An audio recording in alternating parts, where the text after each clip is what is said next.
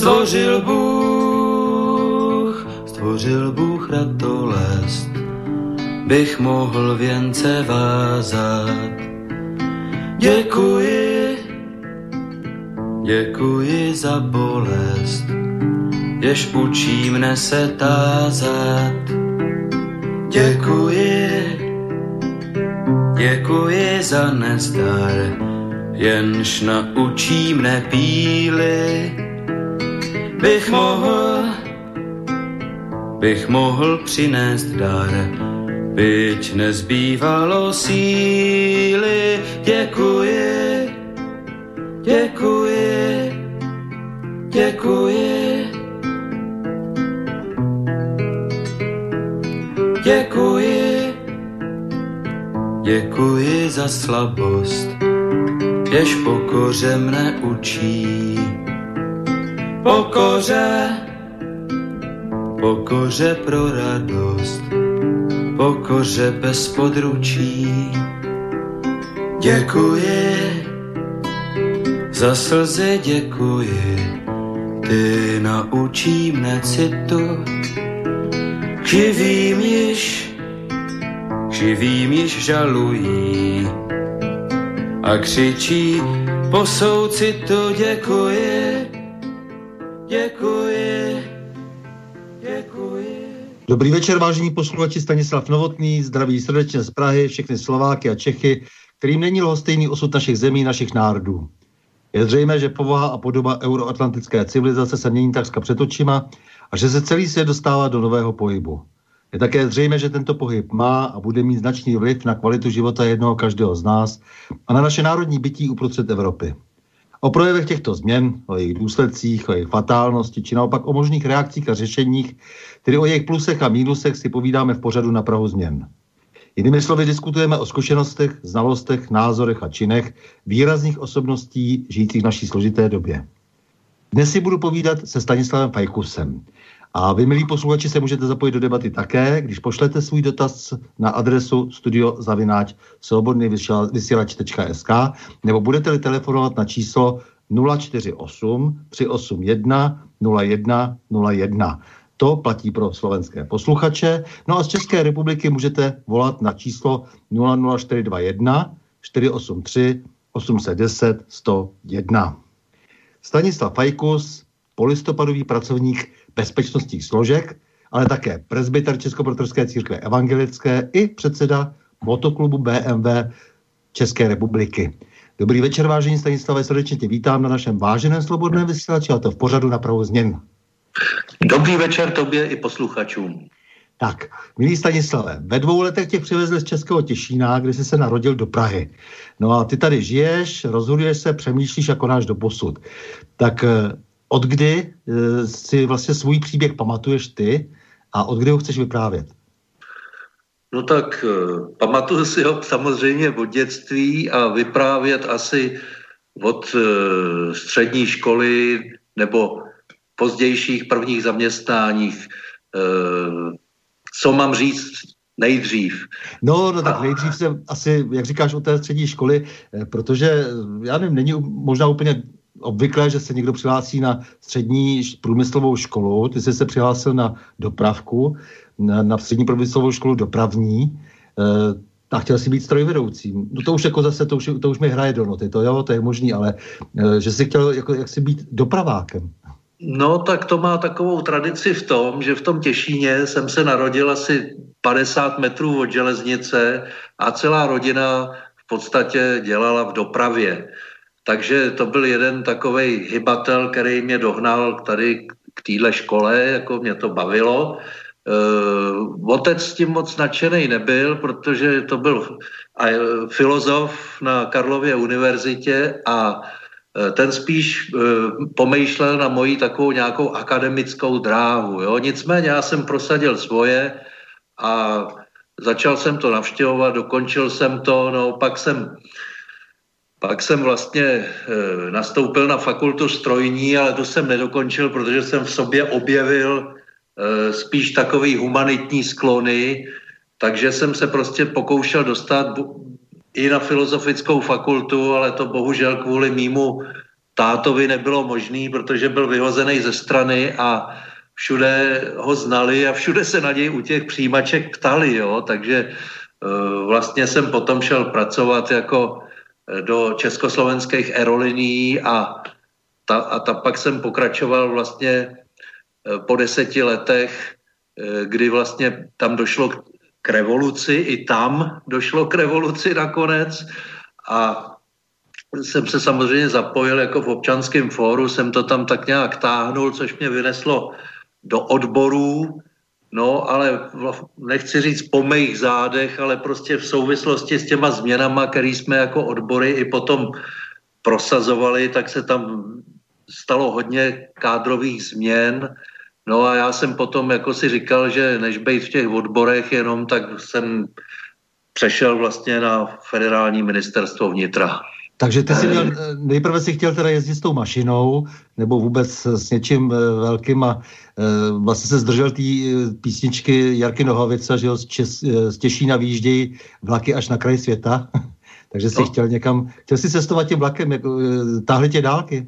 No, táhli mě dálky pochopitelně, i se mi to líbilo, protože ten mašinfíra, to je taková, ten táhne celý ten vlak, že jo, a všichni ho v tu chvíli musí poslouchat. No ale ono to mělo určitý zádrh, ale protože tenkrát eh, na, na tu dráhu, na toho strojvedoucího byla nutná smyslovka jednička, zdravotní stav taky výborný, což jsem všechno měl a člověk musel mít po vojně. A já jsem tenkrát byl taky odpírač té vojny, takže nějak prostě jsem sebral všechny svoje zdravotní neduhy, ty jsem nějak, nějakým prostě zázrakem eh, přenesl k doktorovi a nakonec toho byla modrá knížka, takže jsem na tohle to nemohl aspirovat a proto jsem zamířil potom, přece jenom ta doprava mě táhla, takže jsem zamířil na to letiště na Ruzini a tam jsem byl deset let v různých funkcích, dělal jsem tam teda spíš jako ty dělnický nejdřív, protože takovým mým krédem bylo, že se nesmím s tím režimem nějak zašpinit, pokud možno, jo.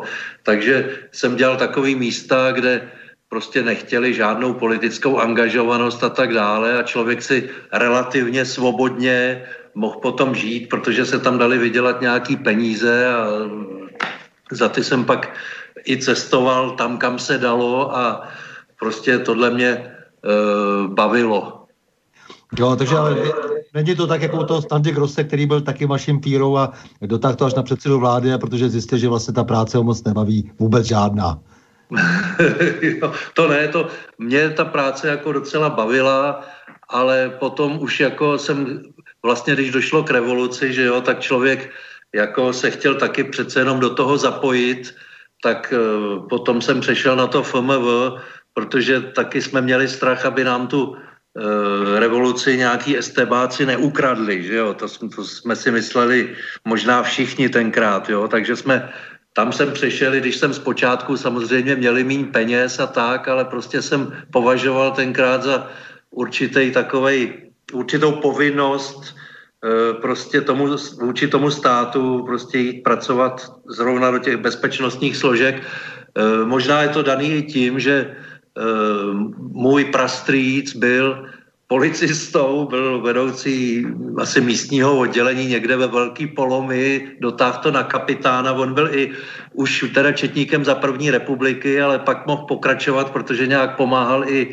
partizánům, jo, takže potom i za toho socialismu prostě to nějak dosloužil, no, takže to možná byla i částečně taková genetická zátěž, že jsem se na tohle to dal. Ne, to je strašně zajímavé, protože já jsem znal řadu policistů, kteří říkali, no tak e, přece to, to, to prostě nepustíme, že jo, za toho socialismu, když jako už můj děd to dělal za první republika a pak za Německa. A, jo. A, takže vlastně, jo, jako to, někteří z nich to tak, takhle brali, že to je prostě profese jako každá jiná a tím pádem, že musí zůstat věrni e, té kontinuitě, jo, ještě tam hledali nějaké rakouské kořeny často. Já tak to jenom, protože jsme oba vlastně přišli tehdy na federální ministerstvo vnitra s tím, že se něco bude měnit a jak ty říkáš, byla tady ta obava, aby nám to někdo neukradl, to už bylo dávno předtím v podstatě rozhodnuto, takže ano. už bylo ukradeno, už se jenom stavěly nějaké kulisy a v těch kulisách se něco odehrávalo a to právě to nás určitě všechny zajímá, protože všichni zpátky se snažíme reflektovat tu dobu, a, nebo alespoň pamětníci, protože když to nebudeme dělat, tak se v budoucnu znovu spousta lidí naletí. Mě teda hmm. zajímá dobře, takže jsem našel na to eh, federální ministerstvo vnitra a pak si dokonce byl eh, na federální bezpečnostní informační službě a pak si zase sloužil eh, u policie.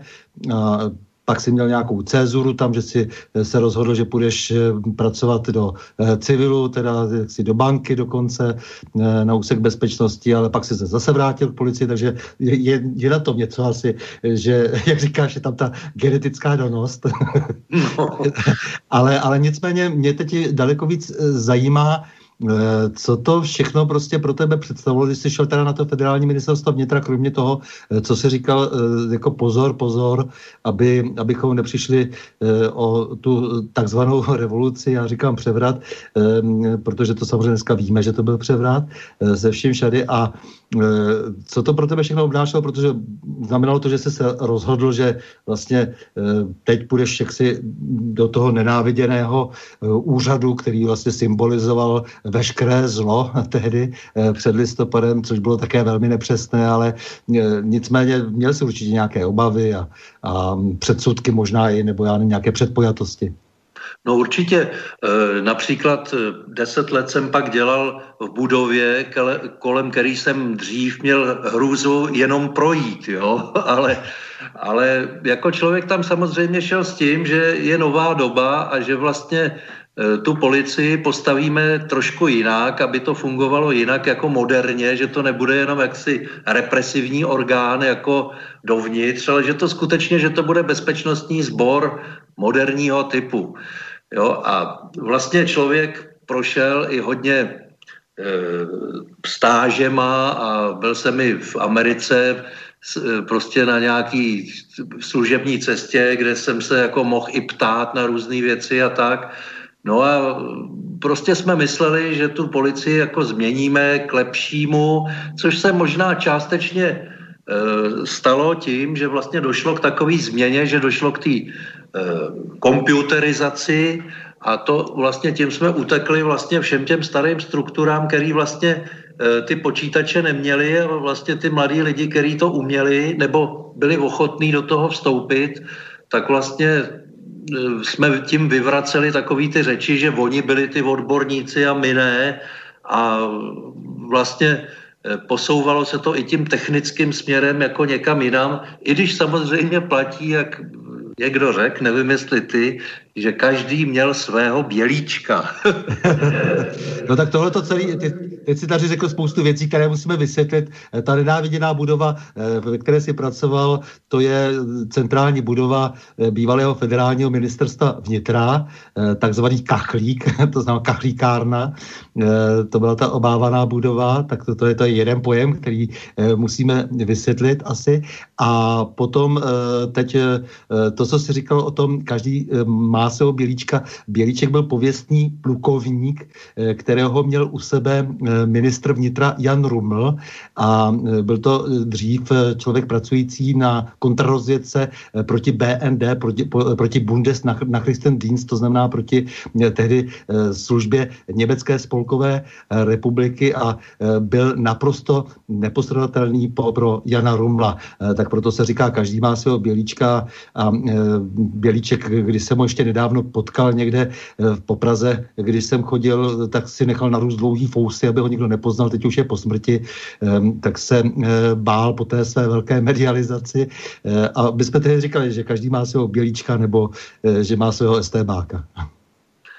No, ta situace skutečně taková byla, možná všude si troufám říct, protože i když potom vlastně se, jsem nastoupil do té policie na technický útvar, tak tam vlastně to taky bylo všelijak prorostlý. I když musím říct, že ten útvar byl díky eh, řediteli, který tam byl, tak byl úplně změněný, že tam prostě všechny eh, šéfovské místa byly vlastně noví lidi. Jo, a tam jsem zažil takový určitý zlatý časy, kdy prostě dělali jsme práci, která nás bavila, dělali jsme ji odborně, dělali jsme ji i jinak, než se dělala předtím a měli jsme dobrý vedení, který prostě nás nechalo dělat. Jo? Takže Eh, to bylo prýma a navíc jsme měli i takový krytí určitý, že nám tam nikdo nestrkal zbytečně nos a nechodili nám tam nějaký kontroly, který by nás jako buzerovali za to, že někdo jel autem, kam jet neměl a podobně.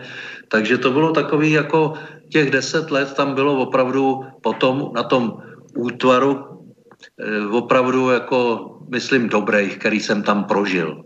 No, aby se trošku zahrál na toho ďáblova advokáta, tak zase musím na druhou stranu říct, že v těch technických útvarech to bylo samozřejmě snažší, ale na druhou stranu mnohdy právě ti staří odborníci, ať je to, jak je to, chyběli v té klasické policejní práci a když ta policejní práce není kontinuální a když se e, ty lidi neučí praxí, protože e, i policie konec konců je z části talentové, nebo zvláště některá, některé pozice té, té policii vyžadují talentované lidi na ten eh, druh práce a zároveň tedy především zkušenost, eh, tak to zase byl handicap a ukázalo se, že to byl handicap na celé řadě útvarů a že do značné míry také eh, to, že se jaksi nezvažovala odbornost těch lidí občas a ty takzvané zase nové struktury někdy docela uměly pokazit, na co se přišlo, protože nebylo, nebylo tam žádné zázemí. Eh, trošku to usnadilo potom eh, ten, ten převrat v ekonomice a, a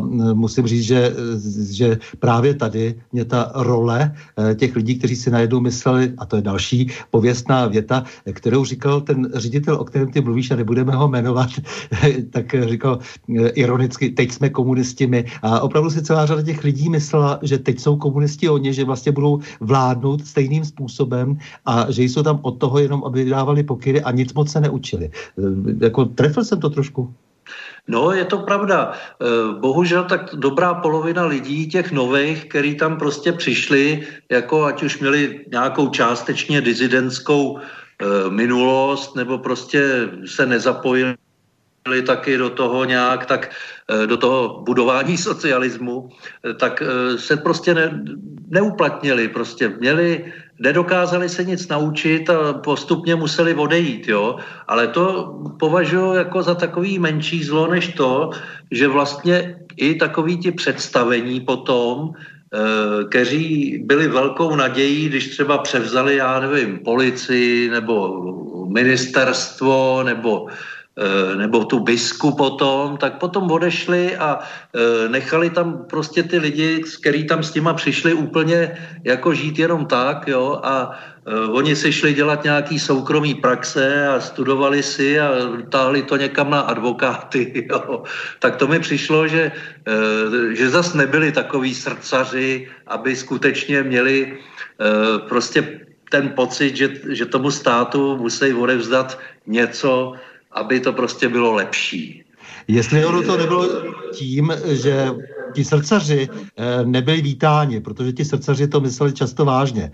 A ti, kdo to myslí vážně, tak se zdá, že byli na překážku dalšího vývoje.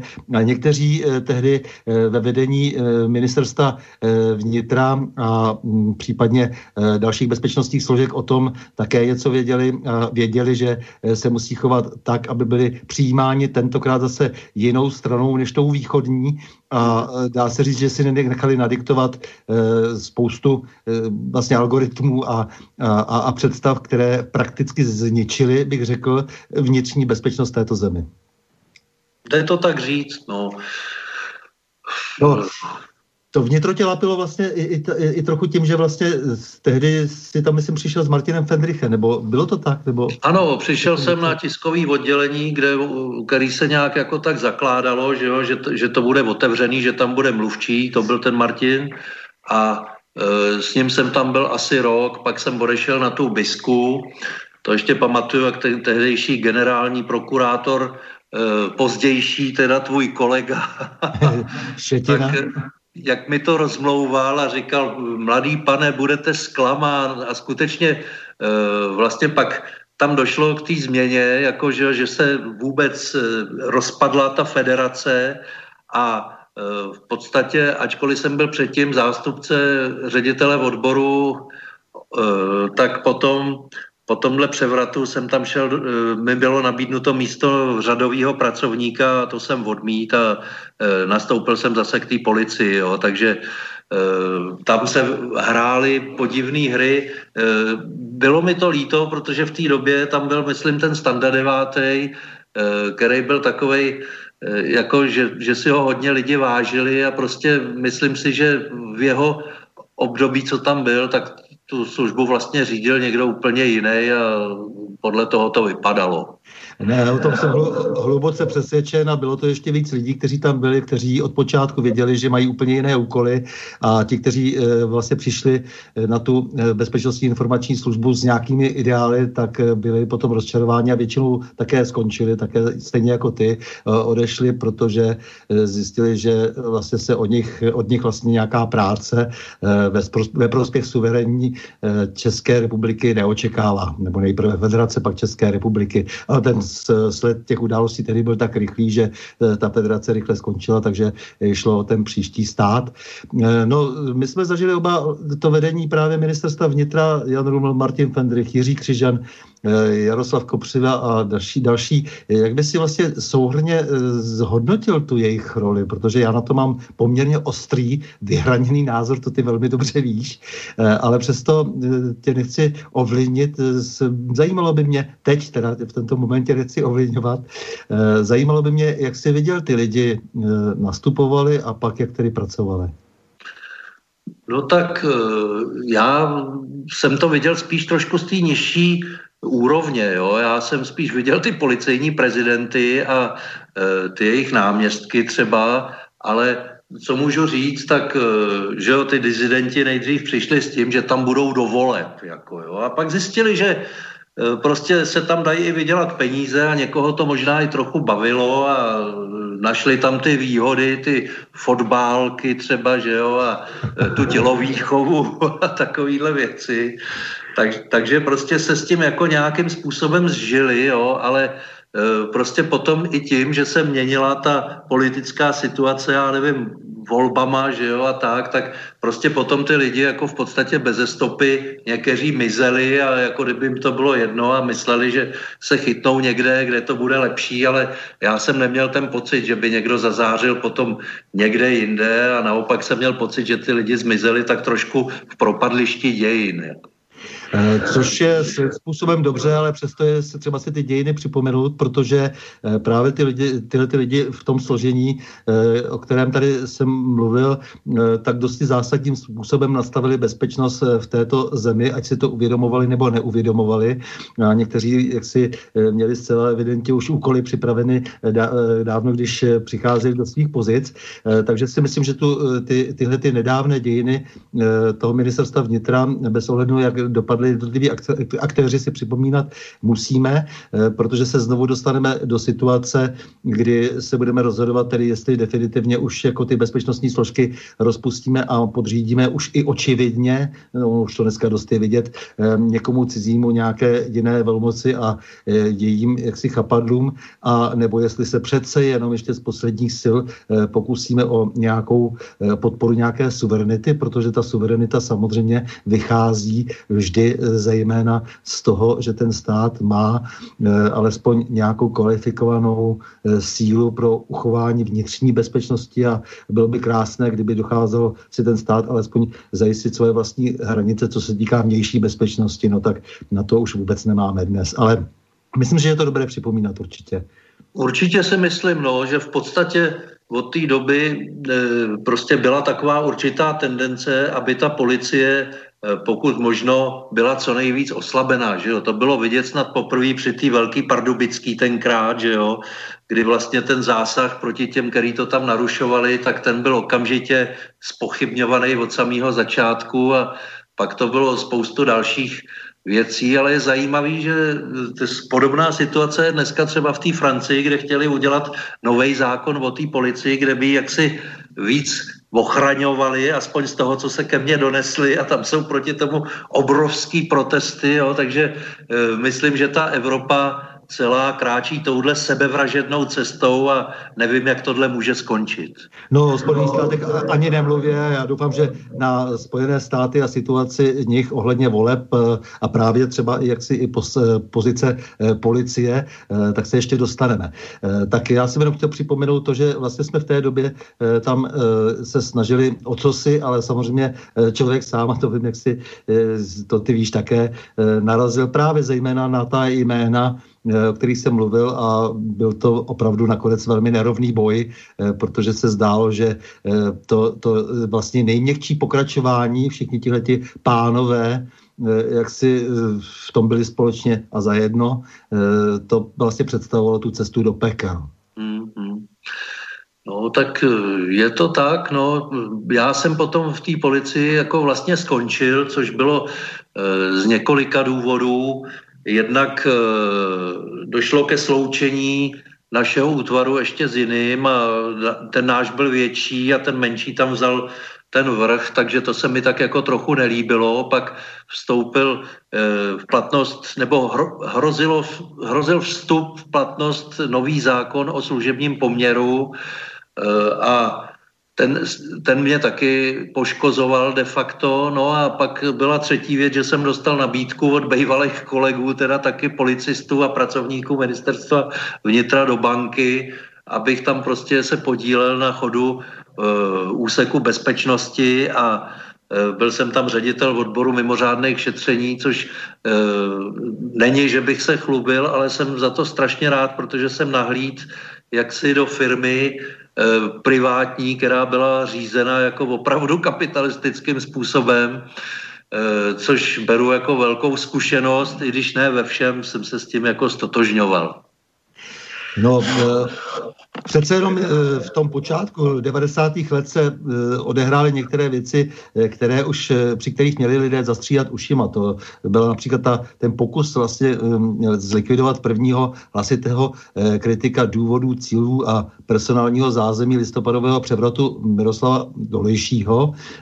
To si velmi dobře pamatuju, jak tam chtěl tehdy jak si takový ten člověk, který vládl za Jana Langoše, v podstatě za něho, jak si, nebo jemu předkládal různá rozhodnutí, které, která on potom podepisoval, jakýsi Juraj Kukura ano. Eh, z Bratislavy, eh, tak ten ho chtěl tehdy dokonce zavřít a nakonec tady eh, se mu podařilo panu Dolejšímu tedy přežít dalších deset let po listopadu, ale nicméně už tehdy si měli všichni uvědomit možná, že najednou je někde nějaká lajna a přes kterou se nesmí, protože co si tady bylo založeno a Eh, o nás bez nás a, eh, a vy se do toho laskavě nepleťte. No, je to tak, jako ten člověk potom z toho měl takový pocit, i když musím říct, že ten technický útvar, na kterým jsem byl, tak ten přece jenom vykonával takovou tu e, opravdu policejní práci, takže tam ani jaksi nebyly tyhle ty věci tak patrný. Jo? Například Eh, já jsem byl u toho, když vznikal ten UOZ, jo, protože vlastně u mě se scházely informace prostě z mnoha stran a nikdo je nekoordinoval, jo, nikdo prostě... Zase pro posluchače doplňuji jenom, že to, to, to byl útvar pro odhalování organizovaného zločinu. No, který do té doby neexistoval, že jo, a vlastně všichni si tam vařili nějakou svoji polívčičku a, a když se pak zjistilo, že vlastně třeba tři útvary pracují na jedné věci, tak to je jako docela strašný, protože ve finále by se tam mohli ty kluci i postřílet, že jo? Takže vlastně jsem na to upozorňoval, že k tomu to dochází, no a potom jako, i když některým se to samozřejmě nelíbilo, protože pražský oboz třeba, že jo, si to vařil pěkně sám a zase e, potom, jak vznikl ten tým Alfa, že jo, vlastně, který to byl tým na rozkrývání organizovaného zlo, zločinu, převážně ruskojazyčného tenkrát, tak to tam šli hodně do sebe, jo, a proto pak vznikl ten UOZ, aby to jaksi bylo zastřešeno oficiálně, no a ten pak jako zase skončil za nějakou dobu, víme, nedávno vlastně, že jo, takže e, ten útvar prostě měl taky svoji takovou pohnutou historii a je to o tom, že vždycky tam byli lidi, kteří chtěli něco dokázat a někdo jim tam do toho hodil vidle prostě. Eh, nikdo tady eh, organizovaný zločin de facto eh, odhalovat nechce. V podstatě z policie tak trošku slouží k tomu, aby byla spíše zneužívána, stejně jako služby. Vynášejí se a zveřejňují se spisy, zveřejňují se odposlechy ze spisů, trestní stíhání na objednávku a tak dále. To se přece děje, to není žádné tajemství. Často to ujede v podstatě i vysokým politickým a policejním představitelům, že je to relativně eh, běžná praxe. To je ten problém. Takže eh, to, co si teď říkal, ano, v podstatě byly několikrát pohřbeny snahy o to sáhnout do mafií v této zemi a nikdy se nepodařilo v podstatě dotáhnout v těch nejvážnějších případech věci do konce. No je to tak, no nakonec, že jo, i ten Honza Kubice, který tam vlastně vládnul, tak taky potom na něj byly dělaný takový tlaky, že e, jako vlastně tam odsud víceméně odešel, že jo. No, jo, no na druhou stranu zase ta problém eh, jeho jako v čele toho úřadu byl ten, že měl samozřejmě lépe kontrolovat své podřízené, měl vědět vůbec, eh, co se dělá, protože to prokazatelně nevěděl, když se dostal ten spis jeden eh, do parlamentu. Ano, ano. Jasné, že Honza Kubice netuší vůbec, v to, to, co, co v tom spisu je a to je trestuhodné, když ho předkládá sám sobě šéf. Ale pojďme už dál, protože to bychom se bavili jenom o policii, ale je to důležité, protože ty máš velkou zkušenost a právě máš i tu určitou výhodu, že jsi, eh, že jsi byl zaměstnaný na tom eh, technickém útvaru a tím pádem se tě tyhle věci tolik netýkaly, ale zároveň si je viděl. Proto eh, to tvoje svědectví je dost důležité, protože ti, kteří se to týká bezprostředně, že se toho vlastně účastnili přímo, tak ti samozřejmě mluvit nechtějí, protože je to pro ně dehonestující, a nebo někdy už jaksi to samozřejmě souvisí s trestnou činností jejich vlastní. No, je, je to tak, no, prostě to, to nejde opomenout. Uh-huh. Uh, Právě mě zajímalo ještě to, když, protože říkáš technický útvar a tak dále, ten eh, problém vlastně eh, třeba zpravodajské techniky, kterou eh, máš na mysli. To musíme vysvětlit, že protože zpravodajská technika to je něco, co se používá vlastně pasivně, to znamená, že se lidé odposlouchávají, sledují se a není to taková ta klasická jenom operativní činnost, kdyby se jak si někdo namáhal a analyzoval a pak dával dohromady eh, ten eh, příběh, ale eh, je to ta snaha vlastně celoplošně často postihnout všechna potenciální jednání, která by mohla být trestná. Jak se ti ten přístup, který stále více vítězí v těch bezpečnostních složbách, složkách, jak se ti líbí? A ještě navíc tomu ta rozhodující role vůbec obecně elektronických médií, která samozřejmě tyto služby používají, elektronické systémy kontroly, tedy které se dostaly do ruky zejména eh, tajných služeb a které se vymýkají vlastně kontrole v podstatě vlastního státu. No, opravdě řečeno, Uh, musím roz, rozdělit takový dvě období. Dokud je člověk tím policistou, tak se mu zdá uh, i tím, že vlastně on je na tom místě, kde svým způsobem by bránil nějakému zneužití, tak, eh, tak tyhle věci jako podporuje. Ale v tu chvíli, kdy jsem z té policie odešel a viděl jsem prostě ty e, následky, potom ta kriminalizace těch lidí, kteří třeba za mnou chodili jako, e, já nevím, prostě jako za nejvyšším, že dělají věci, které nikdo nesmí vědět, jo? že prostě konspirovali. Jo? A pak se ukázalo, že dělají pro druhou stranu, jo? pak je inspekce stíhala, tak e, jsem jsem si říkal, člověk musí dávat dobrý pozor a je, tohle je třeba strašně hlídat, jo, a e, ta zneužitelnost toho je obrovská prostě, jo. Prostě tady jde, e, tady jde o to, že vlastně e, nesmí dojít k tomu velrybaření, kdy prostě budu mít nasazený nějaký úkony prostě do vzduchu jenom ani ne na někoho a budu čekat, kdy se co stane. Jo? To je velký pokušení a ta technika prostě tohle strašně umožňuje, jo? že jak si víme, že třeba ta Americe, ta NSA má uh, odposlechy úplně na všem a podle klíčových slov tam potom prostě uh, zajišťují uh, ty hovory a prostě chytají chytají pachatele nebo dělají pořádek na světě v uvozovkách, jo, ale vlastně to dělají jako v rámci, já nevím, nějakého mezinárodního boje, aby si udrželi tu svoji hegemonii, jo, ale jak si v rámcích té policie by absolutně tohle to nemělo být, tam prostě všechno by mělo být podle práva, všechno by měl schválit někdo jiný, to znamená soudce a mělo by se to kontrolovat. Jo? Takže to je můj názor na používání této operativní techniky, jak se říká. Já si měl vždycky pocit, že to nejdůležitější, co se odehrává při přípravě policistů právě pro e, takovéto konání v rámci e, právního řádu, e, tak se odehrává na té střední škole policejní, Eh, ani ne tak na té policejní akademii, ale eh, samozřejmě někde v Hrdlořezí, kde se učili ti praporčíci a eh, že tam právě by měl vyset nad nimi, jak si ten, to, to, mělo by tam vyset to heslo, že občan není váš nepřítel, ale vy jste tady na jeho ochranu, protože opravdu ten zvyk z těch totalitních režimů je ten, že dřív nebo později každý spáchá nějaký přestupek nebo trestní čin a ano, tak je ano. třeba na něj dát pozor. No určitě, no tak já si myslím, že jako velká většina policistů to dělá dobře, jo. Tady spíš mi jde o takový ty větší kauzy, to prostě se taky stalo jednou, že se někde e, prostě poslouchal někdo kvůli drogám a najednou tam zaznělo jméno nějakého politika, už toho byl velký průser, jo, protože e, prostě si mysleli, že posloucháme politika a ve skutečnosti to byla úplně jiná kauza. Jo? A my jsme to ani neposlouchali, my jsme to měli jenom zapojený, poslouchal to někdo úplně jiný. No? Takže to k tomuhle může dojít. Jasně.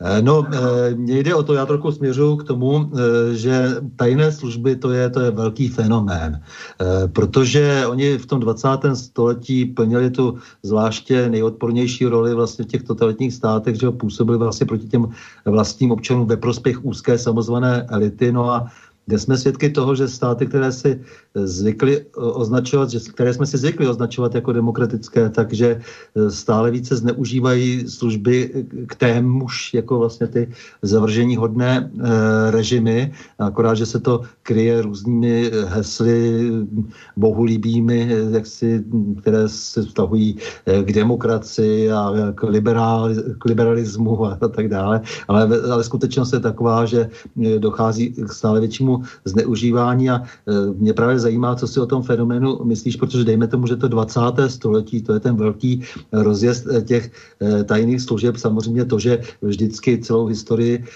lidstva provázely všechny možné různé rozvědky, to je jasné, především vojenské.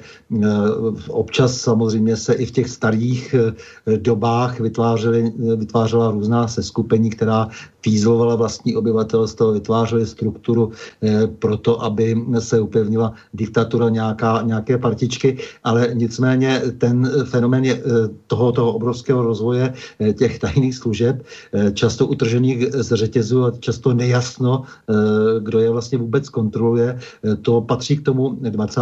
a teď tedy tomu 21. století. Co si o tom myslíš?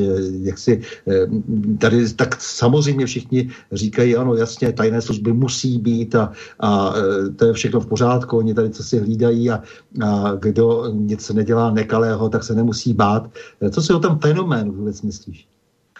No, já samozřejmě jsem tohle taky tvrdil, že ty tajné služby musí být a já nevím, eh, musí pracovat, musí hlídat, ale eh, sám jsem v té službě taky byl a uh, už bych tam pracovat nikdy v životě nešel, jo, protože prostě spíš jsem teďko toho názoru, že eh, čím mín tajných služeb, služeb, tím lépe, protože ty služby potom žijou vlastním životem a dělají takové různé věci a jak je vidět i dneska, co ta uh, Biska třeba, já nevím, předvádí, že jo, utíkají věci do televize, všechno to, všechno má fungovat nějakým utajeným způsobem, nemá se to dostávat na světlo a nemá to vůbec nic dělat jako s politikou, zvlášť tou vnitřní politikou, jo, a Eh, zas na druhou stranu jeden můj kamarád, eh, taky z tajných služeb, říkal, že prostě tajné služby za studený války měly velký význam pro to, aby se nic nestalo, jo? Jako aby,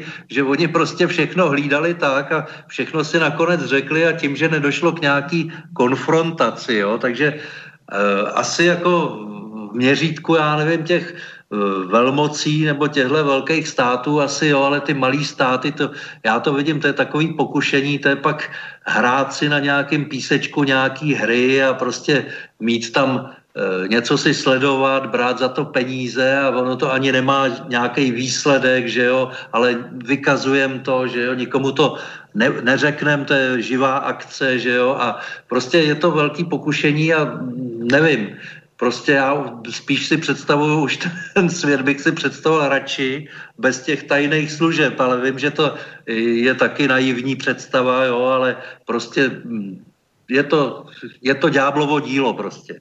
Říkáš to moc hezky a dost přesně. Ehm, starší, starší generaci dnes do určité míry ehm, se dá předvyprávět, co se na tom vnitru tehdy eh, dělo a co se vlastně v tom našem malém státě, eh, co se zaselo a co z toho dnes vyrostlo. Eh, takže tam je to ještě jednoduché, když jak si dnes se tady spolu bavíme a e, někteří, zejména tedy z té starší generace, nás e, poslouchají, e, protože těm starším lidem samozřejmě docházejí souvislosti. Horší je to s těmi mladými lidmi, jim se daří vymazat historická paměť a prázdné místo zaujímají často ploché legendy, které zapadají do nového ideologického rámce třeba toho nedemokratického liberalismu. Eh, tak eh, tady je to nebezpečí značné a samozřejmě ty tajné služby potom mají obrovské pole působnosti.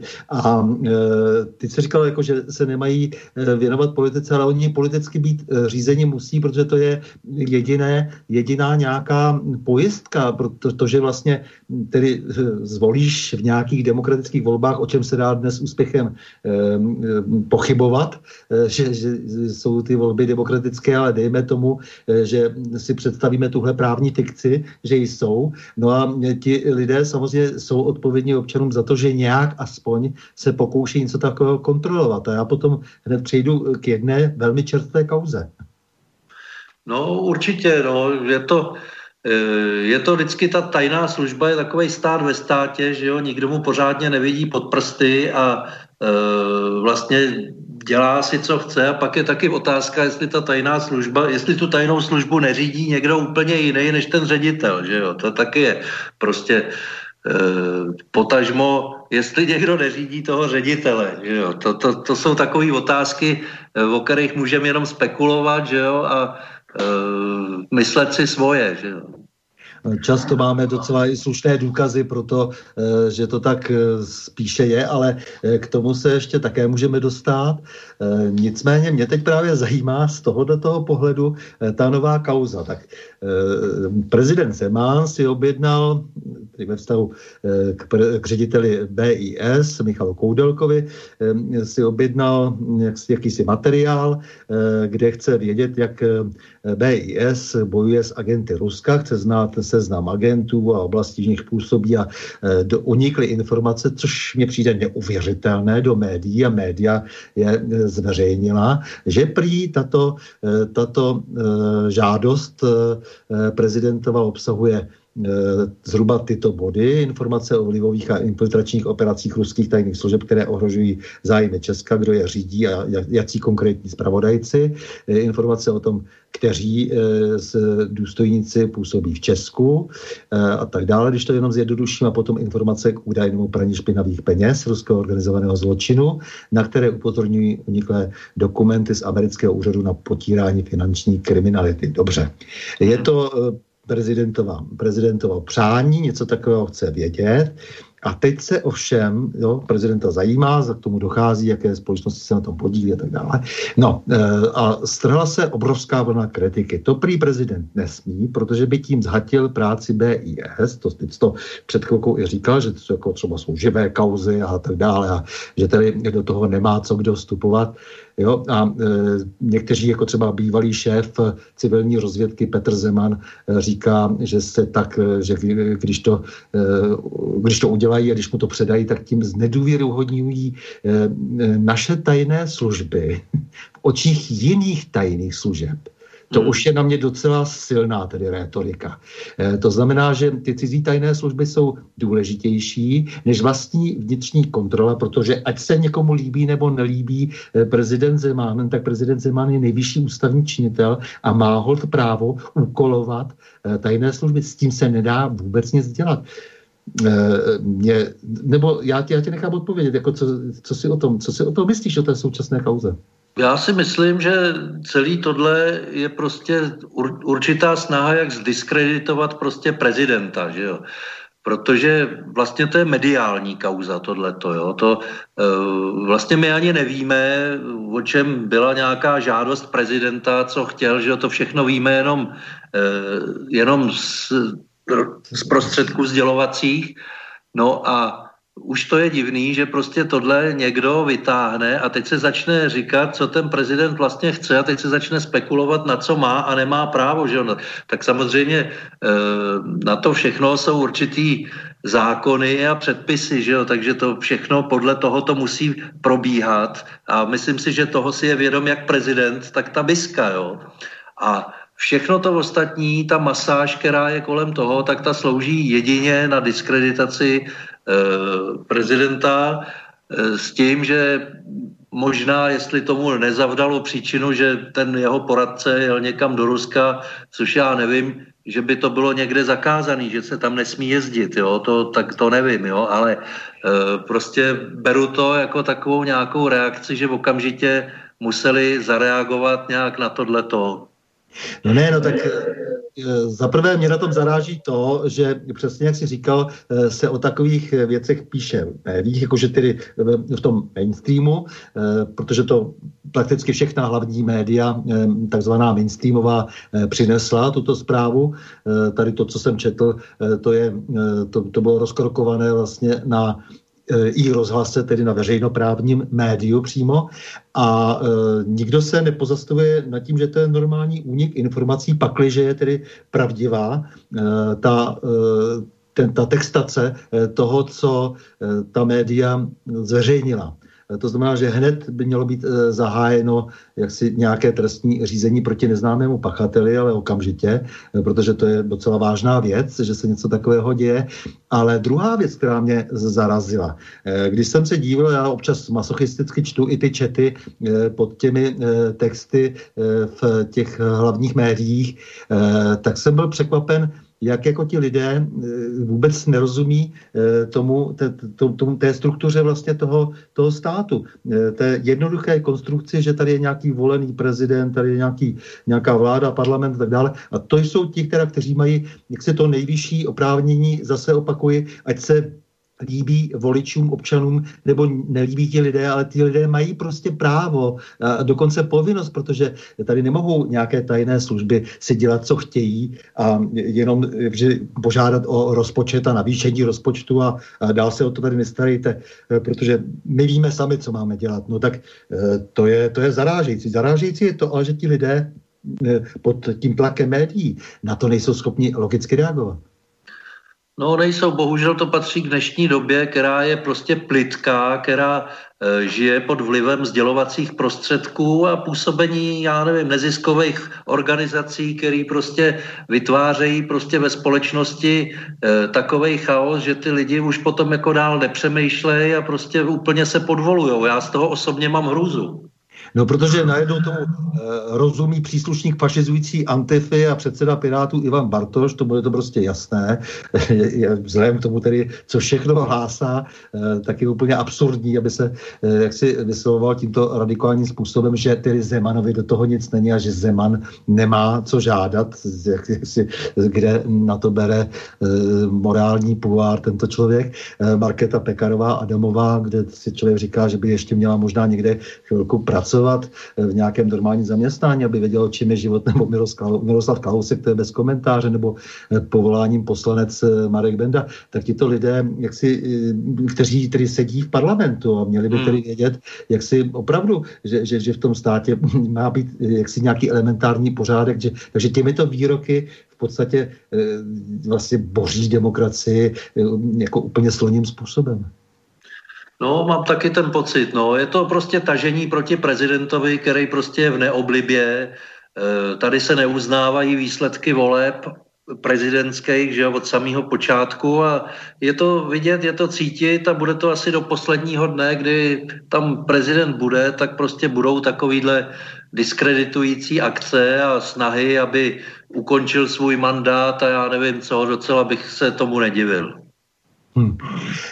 Tak eh, my se eh, vydáme potom do, do těch, těch, těch dalších tvých komnat, protože ty to máš opravdu hodně, proto jsem tak jen tak namátkou vlastně u tohoto mého představení říkal, že to je také e, církev asi duchovní a, a nebo třeba motorky, ale e, než se dostaneme k tomuto tématu a případně pak ještě k nějakým takovým těm obecně politic, politickým e, aktuálním tématům e, a těm velkým nebo těm našim vnitřním, eh, tak eh, ty si říkal, že rád posloucháš Peta Metinyho, to je ten slavný jazzman, který vlastně jako, já nevím, říká se, že je úplně nejúspěšnější jaksi ve všech, ze všech těch dob, jak si kdy jazz kraluje na hudební scéně. Je to člověk, který samozřejmě hraje takové ty dlouhé klády a já jsem tě chtěl vyhovět, pustit něco, něco něco od něho v tomto smyslu, tedy to, co klasicky eh, on hrál v nejrůznějších eh, hudebních obdobích svého života, no ale nic takového, co by bylo kratšího, eh, jsem nenašel, kromě staré písničky Beatles And I Love You, I, I Love Her, to znamená A já ji miluji.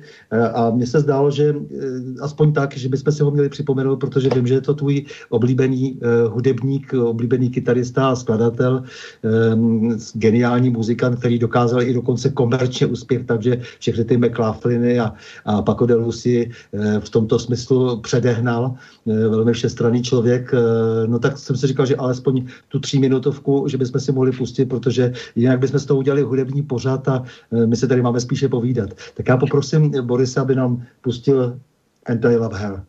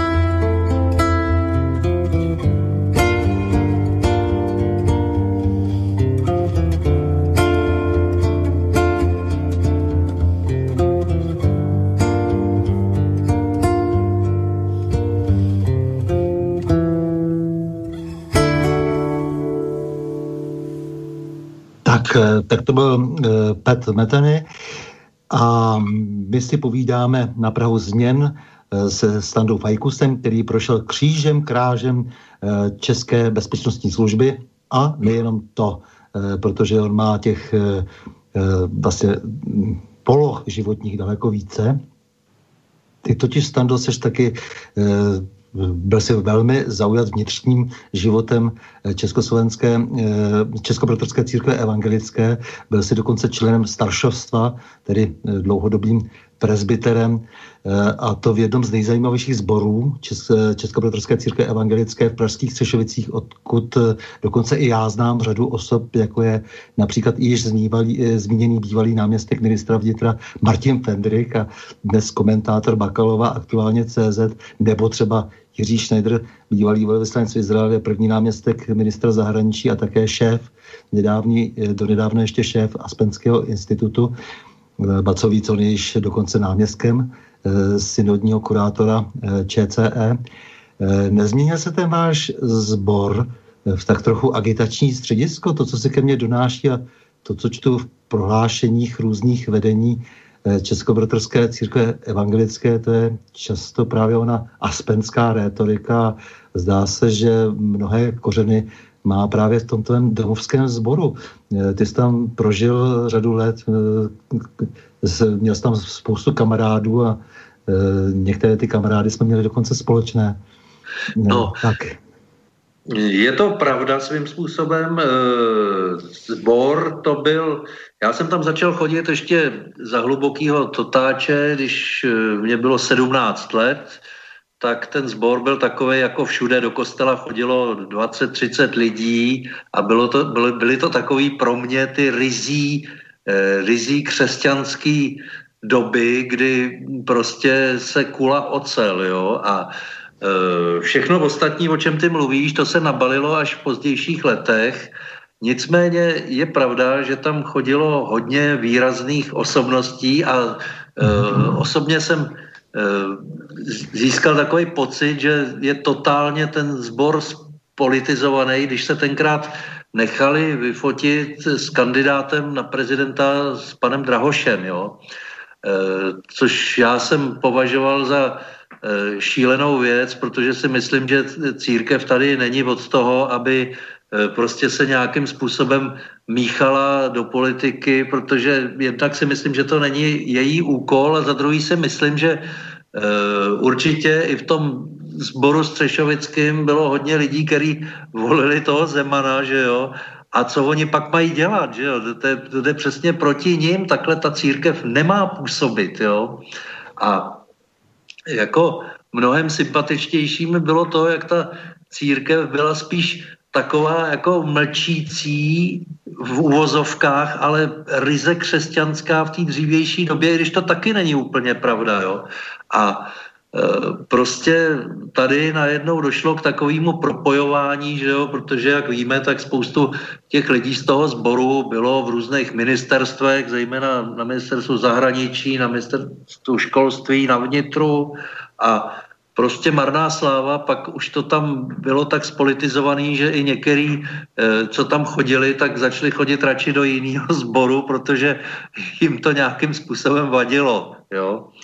No a Eh, ta situace si myslím, že je tam trošku neutěšená do dneška, protože jak si i v tom staršovstvu je tam nějaký neklid a eh, prostě nějakým způsobem se to stupňuje a sám, protože tam už dneska nechodím, jsem se přestěhoval a chodím do jiného sboru, tak, eh, tak jako ty podrobné informace mám jenom třeba nějaký sdílený, nebo, ale sám se k tomu jako přímo nemůžu vyjádřit, ale vlastně i ta spolitizovanost toho sboru a taková ta jako dnešní angažovanost a správnost jo, a pokrokovost. Jo. Já si myslím, že to jsou věci, které eh, do té církve moc nepatří. Já ji spíš vnímám jako takovou konzervativní strážkyni nějakých hodnot klasických, které jsou prostě života schopný a e, nepodporují ten Babylon, který prostě na nás tady kouká spoza každého rohu. No, někteří moji evangeliční přátelé, e, jsou to často taky společensky významné figury, e, tak opouštějí církev právě pro kavárenský politický aktivismus, takový, který dnes se reprezentuje vlastně nakonec v mnoha těch prohlášeních celá vlastně Českobratrská církev evangelická. Já samozřejmě ne, si, si neodvažuju, protože jak si jsem katolík, tak se plést do věcí Českobratrské církve evangelické, ale řeknu hned, jak si, že podobný vývoj se odehrává i v církvi katolické, eh, i když eh, třeba eh, nejsou tak jednotná ta prohlášení, jaká právě třeba dnes tak trošku aktivisticky působí, nebo jak na mě tedy aktivisticky působí ta prohlášení ČCE. Jako občas jako by se jednalo o trochu kultivovanější odraz takové těch, těch pouťově aktivistických komentářů Martina Fendricha.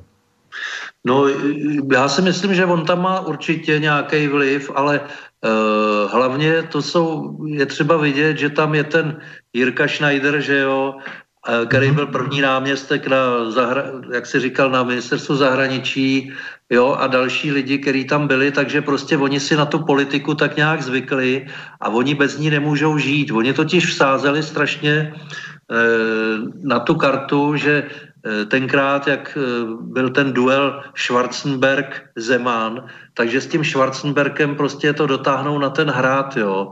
A to se jim nepovedlo tenkrát, jo. Takže prostě se chytli v těch záložních funkcích, jak si jmenoval původně ten Aspen Institut a podobně.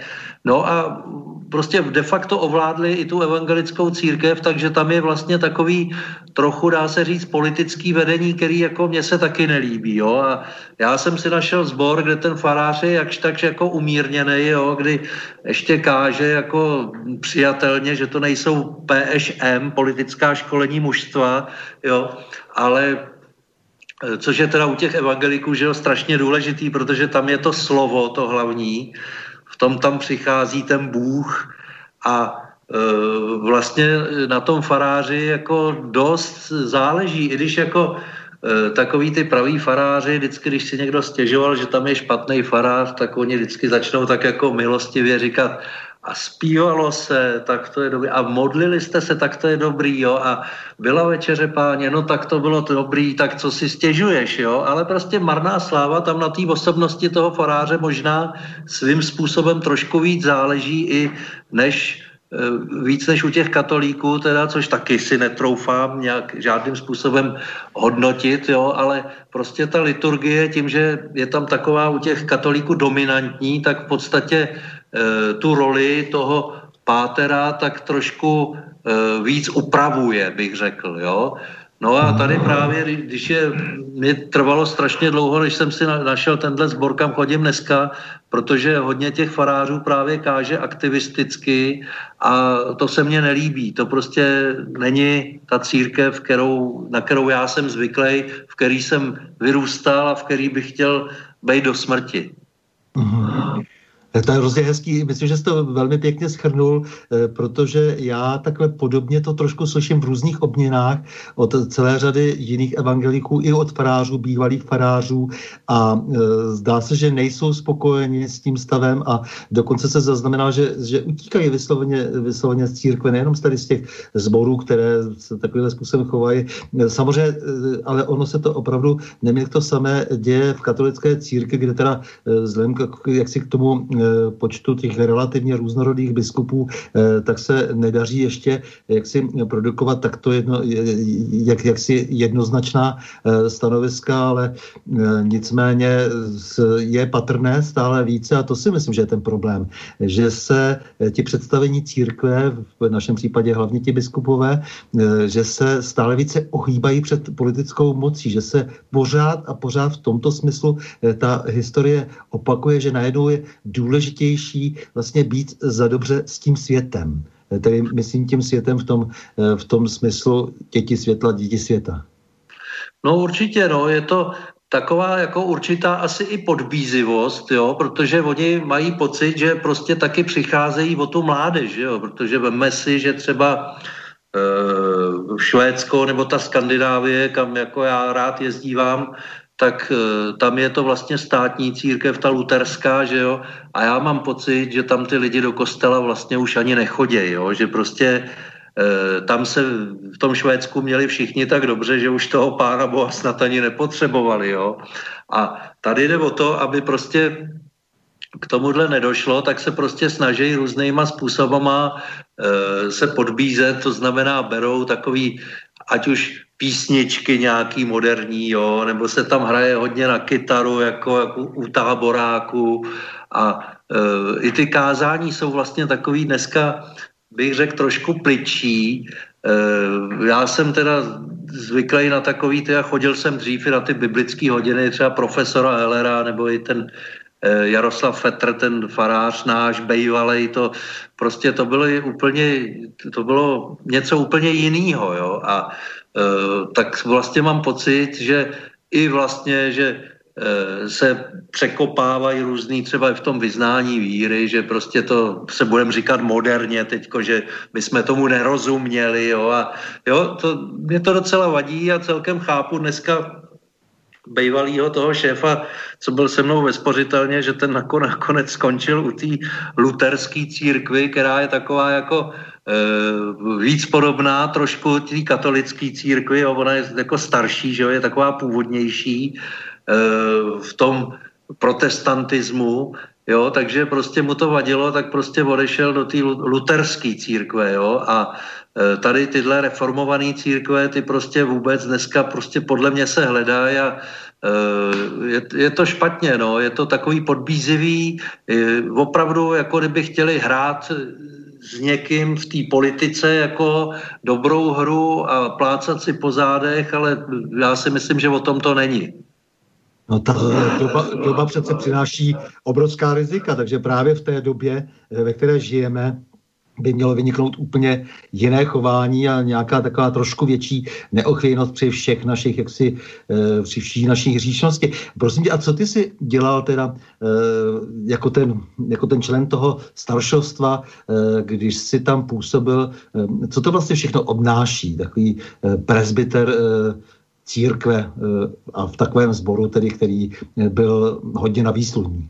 No to, to obnáší to, že je to takový vlastně předsednictvo toho sboru, kde se řešejí prostě různé věci, všelijaký, teda jak duchovní, tak eh, více ty ekonomický, hospodářský, kam se bude sbor ubírat, tam eh, dělá se tam jako takový program, že jo, kam půjdeme, co budeme dělat, jo, a tak dále. E, to je práce prostě někdy zajímavá, ale vlastně Mnohdy se to potom už z toho stane taková nějaká rutina a e, jsou tam různí lidi, že jo, který se třeba rádi poslouchají, nebo a málo kdy se tam došlo k nějakému takovému konkrétnímu cíli. Takže nakonec jsem byl i rád, že jsem se přestěhoval a přestal jsem tam asi po 17 letech chodit, protože e, jak si mě to nenaplňovalo, ale byli tam jiní, kteří to vzali prostě po mně a e, nějakým způsobem to tam teďko řídějí a Eh, jak je vidět, tak taky to není úplně nejlepší, protože eh, pochopitelně dochází eh, nebo může docházet na tom staršovstvu například ke střetu i s farářem, že jo? protože vlastně to staršovstvo toho faráře jako vybírá, jo? pak si ho tam jako dostane na nějakou dobu prostě závazek, že tam ten farář je, ale pak zase může to staršovstvo třeba po nějaký době, po deseti, po dvaceti letech zatoužit po změně a vyměnit faráře. Může tam pak docházet docela k nějakým střetům, který prostě nejsou příjemný a najednou je to takový, jako kdyby se strkali ty lidi o něco a to se mně taky moc nelíbí, no tohle. Mm-hmm. No já se pamatuju vždycky, že jsi v legraci říkal, že chodíš na to kostelní UV, eh, takže eh, nevím, jak to, jak to probíhalo, že? tak proto se ptám, protože eh, jsem měl takový pocit, že, že, že, že trošku jak si se vracíš potom frustrovaný. Bylo to tak, zejména já jsem tam byl jeden z nejmladších členů a tam byli už lidi tenkrát všichni eh, hodně hluboko v důchodovém věku a vlastně oni už ten sbor třeba nějak ani posouvat nějak k něčemu jako moc nechtěli, spíš ho tak jako konzervovali a různé věci spochybňovali a takový, člověk se tam úplně necítil dobře, jo? takový jako měl si pocit, že bys furt proti něč, někomu ně, ně, nebo něčemu musel jít, ale zase e, s tím byli svázaný ty, ty spolubratří tam, že jo, nešlo jako jim říct, ale to, to je všechno blbě, co říkáš, když byl třeba, já nevím, o 30 let starší, že jo. No jasně, no a zase na druhou stranu, možná dneska by se to dalo číst i tak, že vlastně v tom je ten určitý konzervatismus, eh, který, je, který by měl do určitý míry být vlastní těm církvím, že až zase tak prostě jako nějaké revoluční hnutí v nich a, a eh, nějaké eh, progresivistické představy, které se musí naplnit jako nějakým momentálním zážitkem, jak to říkal třeba, jak se, jak se všichni snaží nějakým způsobem opravdu třeba i nějakou atrakcí jenom zaujmout, ale v tom asi eh, to opravdu nemá eh, dalšího trvání, potom takový zájem. Eh, Určitě. Tak... Určitě, ale dřív to byly daleko víc prozajštější věci než nějaký modernismus třeba, že jo? To, hmm. to byly věci, že třeba se upínala pozornost sboru k něčemu, co podle mýho názoru nebylo zas až tak důležitý, jo?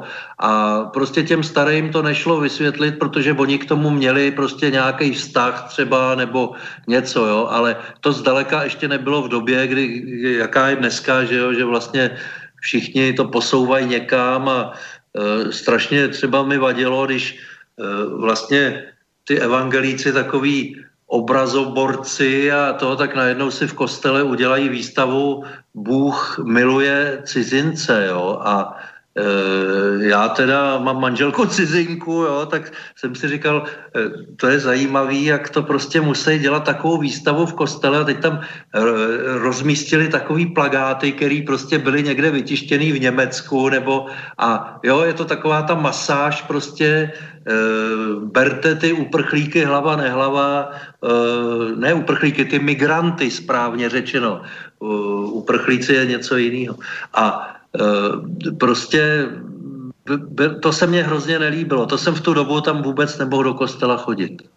No to jsou taková ta prohlášení, eh, kterýma to začínalo někdy v roce 15, tuším, a eh, pak byla celá řada takových těch, jako na, na, která si nasedla na tom módní témata. Samozřejmě mm, eh, celá řada katolických biskupů má k tomu taky velmi blízko.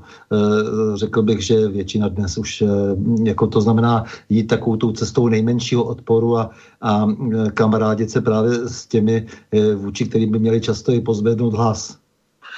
No, tak eh, je to tak. No, navíc to souvisí s tím, že prostě, když oni chtějí e, ještě eh, podchytit nějakou tu mládež, tak se jí podbízejí. No a ta mládež, jak víme, prostě ta dneska jednak i to vzdělání je docela plitký a e, rodiče vydělávají, že jo, moc se ty rodiny sami e, o sobě nevzdělávají a ne, neříkají těm dětem asi úplně všechno, takže e, mladí lidi mají pocit, že potraviny prostě mají v supermarketu a že prostě peníze rostou na stromě a že vlastně eh, tím, že nezažili nikdy nějaký nedostatek, tak si myslí, že všechno je a že všechno je pro všechny, a aniž by se o to museli nějakým způsobem přičinit. Že jo? To, to je hrozně taková nebezpečná myšlenka, jako Eh, myslet si, že prostě tyhle země, které prostě e, jsou malí a já nevím, i ty velký s tím už mají problém, že prostě přijdou lidi, kteří se nebudou podílet prostě na té ekonomice a to tak to je taková podle mě cesta do záhuby a dneska už vlastně vidíme, jak to vypadá v té západní Evropě, že de facto já už ani tam nejezdím, protože eh, když zrovna jednou to začínalo, tak jsem projížděl Degendorfem, někde jsem byl tam na té cizinecké policii, kde prostě naváželi autama prostě e, migranty, já nevím odkud, no tam to vypadalo jak v Africe, jo, a e, vlastně pak jsme zase byli u nějaký paní letos ve Stuttgartu a ta tak nadávala, ale řekla nahlas to nesmím říct, no, tak to je smutný.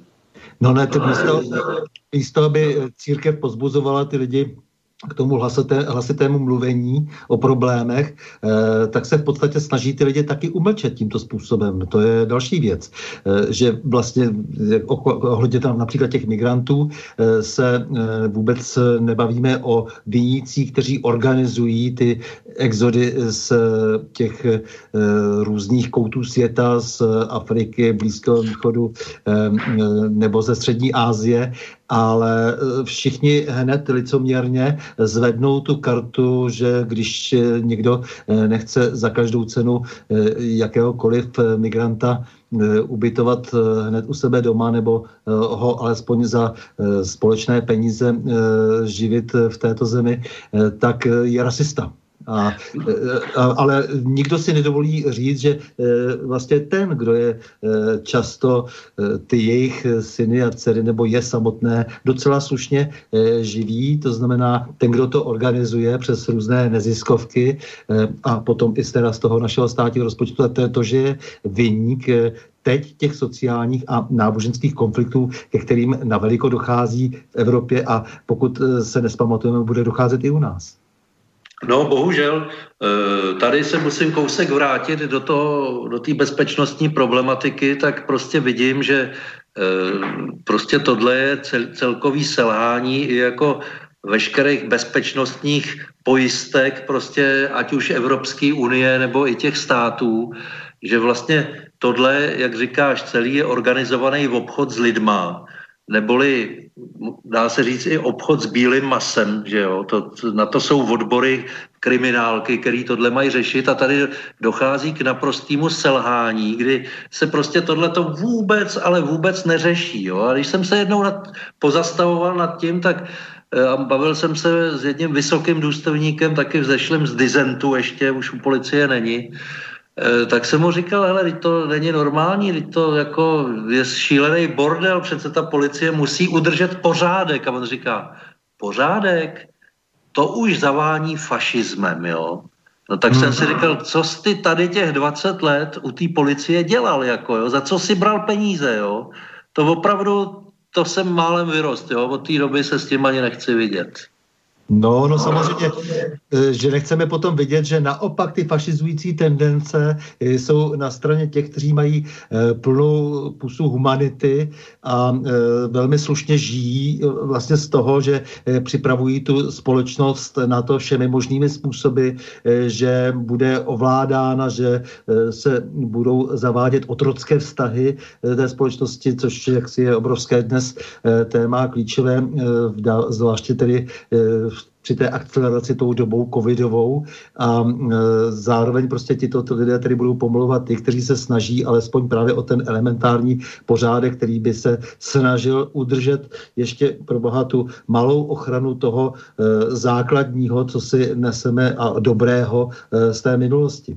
No jasně, no Vede to pak k tomu, že třeba i co mám nějaký známý nebo kamarády třeba v Německu, tak eh, třeba oni už žijou v tom, že eh, pošleš jim fotku a říkáš, to je fotka z Mnichova, jo, a tam jdou samý prostě zabalený ženy a černí mužové a říkáš, to, to je Mnichov, to je Německo a oni napíšou, no to jsou turisti, jako jo, přitom vidí, že mají špatné boty a že prostě, jo, ale oni ty lidi už tam lžou sami sobě a je to, Eh, je to, ještě to funguje tím, že prostě se v tom Německu zatím pořád mají jako dobře, jo?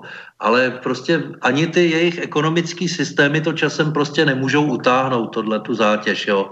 To, to, o tom jsem prostě skálo pevně přesvědčený, protože vlastně ani v tom Německu, kde vlastně e, ty ta generace poválečná, která to celý stavila na nohy, že jo, s těma americkýma penězma, já nevím s čím, tak ta už, ta už tam není a dneska jsou tam taky ty Němci už taky vlastně nechtějí nic dělat, každý chce prostě vystudovat něco, eh, co, co je pokud možno úplně zbytečný a eh, prostě jednou tam na to taky dojde.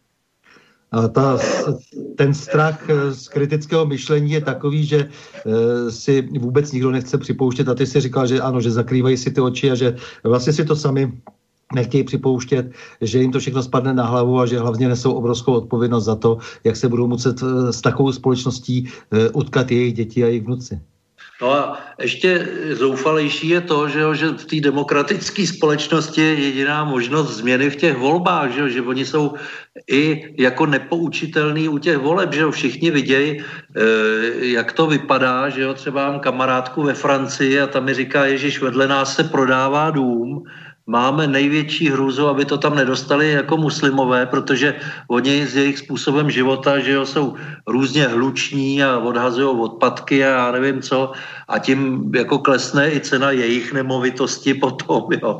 A e, já jí říkám, no tak máte volby, tak koho budete volit? No a ona říká, no asi tu Le Pen, jo. A pak byly volby a zvolili samozřejmě Macrona a já říkám, hele, co, jako, proč, jak, proč jste ho zvolili? A on říká, no on je mladý, jo. Oni úplně prostě Eh, se najednou řeknou, že je mladý, že to myslí dobře, nic o něm ani nevědějí, nechtějí vědět, prostě nějak vypadá. To je prostě ta plitkost té doby, kdy eh, se volí podle toho, jak ten kandidát vypadá, teda kromě té Ameriky, kde eh, že jo, ten nový prezident taky nevypadá nějak, jako že by byl, jo, ale Eh, Amerika je tak daleko, že jo, tak mluvme o té Evropě, že jo, to tady máme za humny, jo, ale eh, to je to samé v tom Německu, že jo, oni se zatím ještě nějak mají a mají strach z jakýkoliv změny, že jo, teďko prostě ta eh, alternativa für Deutschland, že jo, ta je tam různě prostě odstrkovaná, že jo, furt je souděj, rozbíjejí jim auta, rozbíjejí ty sály, kde oni to mají, že jo. Je to strašně těžký, furt je obvinují z nějakého fašismu a z ně... přitom to dělají ty, eh, přitom to dělá zpravidla ta antifa, že jo, která vlastně vystupuje skoro jak ty fašistický boj, nebo ne skoro, vystupuje jak ty fašistický bojůvky někdy prostě před tou druhou světovou válkou, že jo. No já si chodili taky s klackama, oni už chodí taky samozřejmě s různými nástrojem a házejí právě ty dlažební kostky. Tam ten rozdíl mezi tím eh, počátečním SA a jima už není moc velký. No, jistě. Možná už žádný. Hmm. Tak, eh, ty jsi teď říkal, jak jsi různě eh, komunikoval Německo, Francie a tak dále. Eh, ty jsi taky vášnivý motocyklista a mototurista. Co ti to napadlo, že jsi vlastně se stal předsedou toho klubu BMW? To, to je strašně zajímavý. No, já jsem jezdil od svých 20 let, jo, a vlastně pro mě je to motorka, že jo, tak jak jsme jezdili třeba s našima do té Jugoslávie třeba, nebo někde jsme byli a teď jsem tam viděl ty motorkáře, tak to byl pro mě takový symbol nějaký takový svobody, jo. Tenkrát, že prostě někam vyrazit na té motorce a prostě postavit ten stan někde tenkrát a že to je takový pěkný, takový, no chytlo mě to, no a pak od 20 už jsem to prostě realizoval sám, No a jako za toho bolševika to tady teda bylo takový jako maličký, že jo, spíš byli proti tomu, ale, ale žilo to, jo, a ty lidi s těma motorkama tady bylo, nebylo jich moc, všichni jsme se znali, no a časem jsem se dostal teda i k tomu motocyklu BMW a on tady byl klub jeden BMW Praha, jo, mhm. motoklub a ten se nám zdal takovej, těm novým, který se tam jako, který tam přišli, že i konzervativní, že tam jenom, že, že jsou jak svazarmovci trošku, jo. A, a tak jsme udělali jiný klub, jako, a ten, ten byl jako takový jako e, lepší na to cestování, na ty akce, no ale bohužel potom se tam dostalo jako dost lidí, kteří měli velký peníze a je to zajímavé, že e, pak třeba i v tom předsednictvu toho klubu začnou poslouchat spíš toho, kdo má peníze, jo, kdo tam cpe peníze, ačkoliv to je úplně zbytečný. Jo. Prostě já říkám, nejlepší klub je ten, kde nemá žádnou, eh, žádnou legitimaci a neplatí žádný příspěvky, jo, kde prostě vy někam vyrazíte, někam jedete, je to hezký, no, ale eh, bohužel tam ta revoluce začala žrát svý děti a když jsem viděl, že se to ubírá tímhle směrem, tak jsem to už jako opustil a už nemám ani motocykl BMW, mám jiný teda a e, jezdím sám, jezdím s různýma kamarádama prostě a e, všelijak a baví mě to do dneška, no, takže e, v tom vidím takovou jako jako pořád tu svobodu a navíc i takovou možnost, která mi dala poznat vlastně jak tu západní Evropu, protože jsem hodně jezdil s kamarádem, který ještě za bolševika byl tak vždycky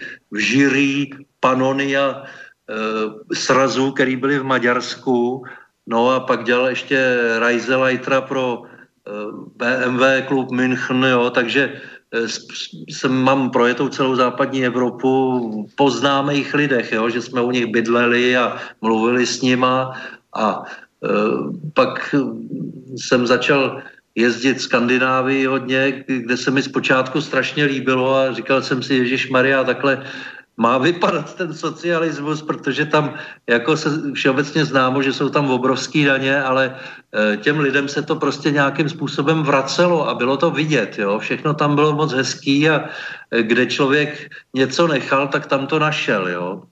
No a prostě taky s tím časem a prostě s tou migrantskou krizí, já nevím s čím, prostě i v tom Švédsku to najednou začalo být blbý a už jsem tam taky dlouho nebyl teďko a s kamarádem, s kterým jsem mluvil, tak říkal, hele, to je tam už úplně jiný, taky už tam nechci jet, ty lidi se tam začali bát, jo, jak, ono jak tam to osídlení není velký, tak prostě oni tam zaobírají ty zvlášť centra těch měst třeba, nebo těch městeček, jo, a žije to tam už takovým jako opravdu e, jiným životem, než to žilo. Ne, že by ten život severský byl nějaký divoký, ten naopak, ten jako kdyby žádnej nebyl, jo, ale prostě oni to tam berou nějak tak jako ty centra těch městeček jako do vlastních rukou, je to tam úplně jiný teďko, jo, takže už člověk o to pomalu jako ztrácí zájem, no a hold se ubírám teďko jiným směrem, no.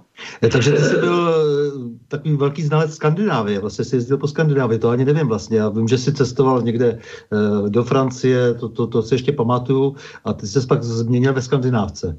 To máš no, nějak to, proježděný, pravidelně jsi tam jezdil? Jo, ono to vzniklo tím, že vlastně tam uprchli moji známí ze Srbska, jo? když tam bylo to humanitární bombardování, jo? tak jak si zjistili, že prostě eh, v té zemi to nebude jednoduchý a eh, měli malý dítě jednoroční, tak ho vzali a skončili v Tromse v Norsku jo? a potom různě měnili místa v té Skandinávii, no a já jsem tam za nima jako jezdil, takže Eh, jsem měl možnost to jako takhle pěkně poznat a uh, projezdil jsem to tam opravdu křížem krážem, takže uh, už vždycky, když bych tam teď jel, tak pojedu trochu po svých stopách, jo, ale jako říkám, no, ty země byly vždycky takový jako poprvý v těch 90. letech třeba, když jsem byl poprvý v té Skandinávii, to byl úplně jiný svět, ale tou globalizací se to tak změnilo, jo, že mm. už jako ty obchody jsou stejný, ty benzín pumpy jsou stejný, jo, prostě, eh, že když se ráno zbudíte, tak nevíte, kde jste, protože uh, všechno už vypadá stejně. Bohužel ta uniformita spojená s tou globalizací, to je taky moc to je taky věc, která se mně vůbec nelíbí.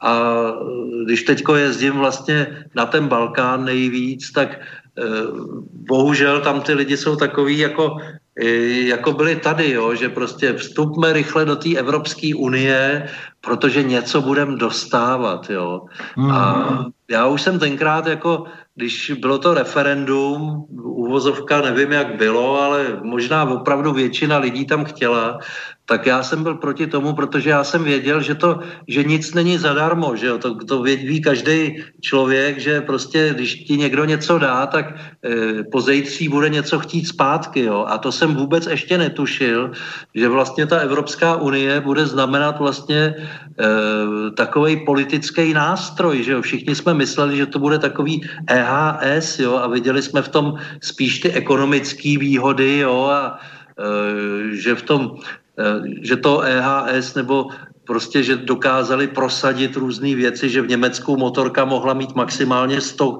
100 koní a když pak byla Unie, tak najednou mohla mít víc koní, jo, tak takovýhle hovadiny, jo, že prostě, že to je jako výborný, že, eh, že prostě to má budoucnost a já nevím co, ale já jsem tomu od samého začátku nevěřil, protože eh, je to vidět a jako když jsi na tom Balkáně a mluvíš s těma lidma, tak oni jsou strašně naivní a jako e, divějí se tomu, že my už prostě tak nadšený zdaleka nejsme a že když jim někdo prostě tu zemi začne nějak přebírat a brát a najednou nic nebude jejich a tu továrnu jim tam zrušej a ty krávy tam taky nebudou mít, který je živěji dneska, protože to mlíko z Francie bude v tom supermarketu levnější, no tak je to smutný.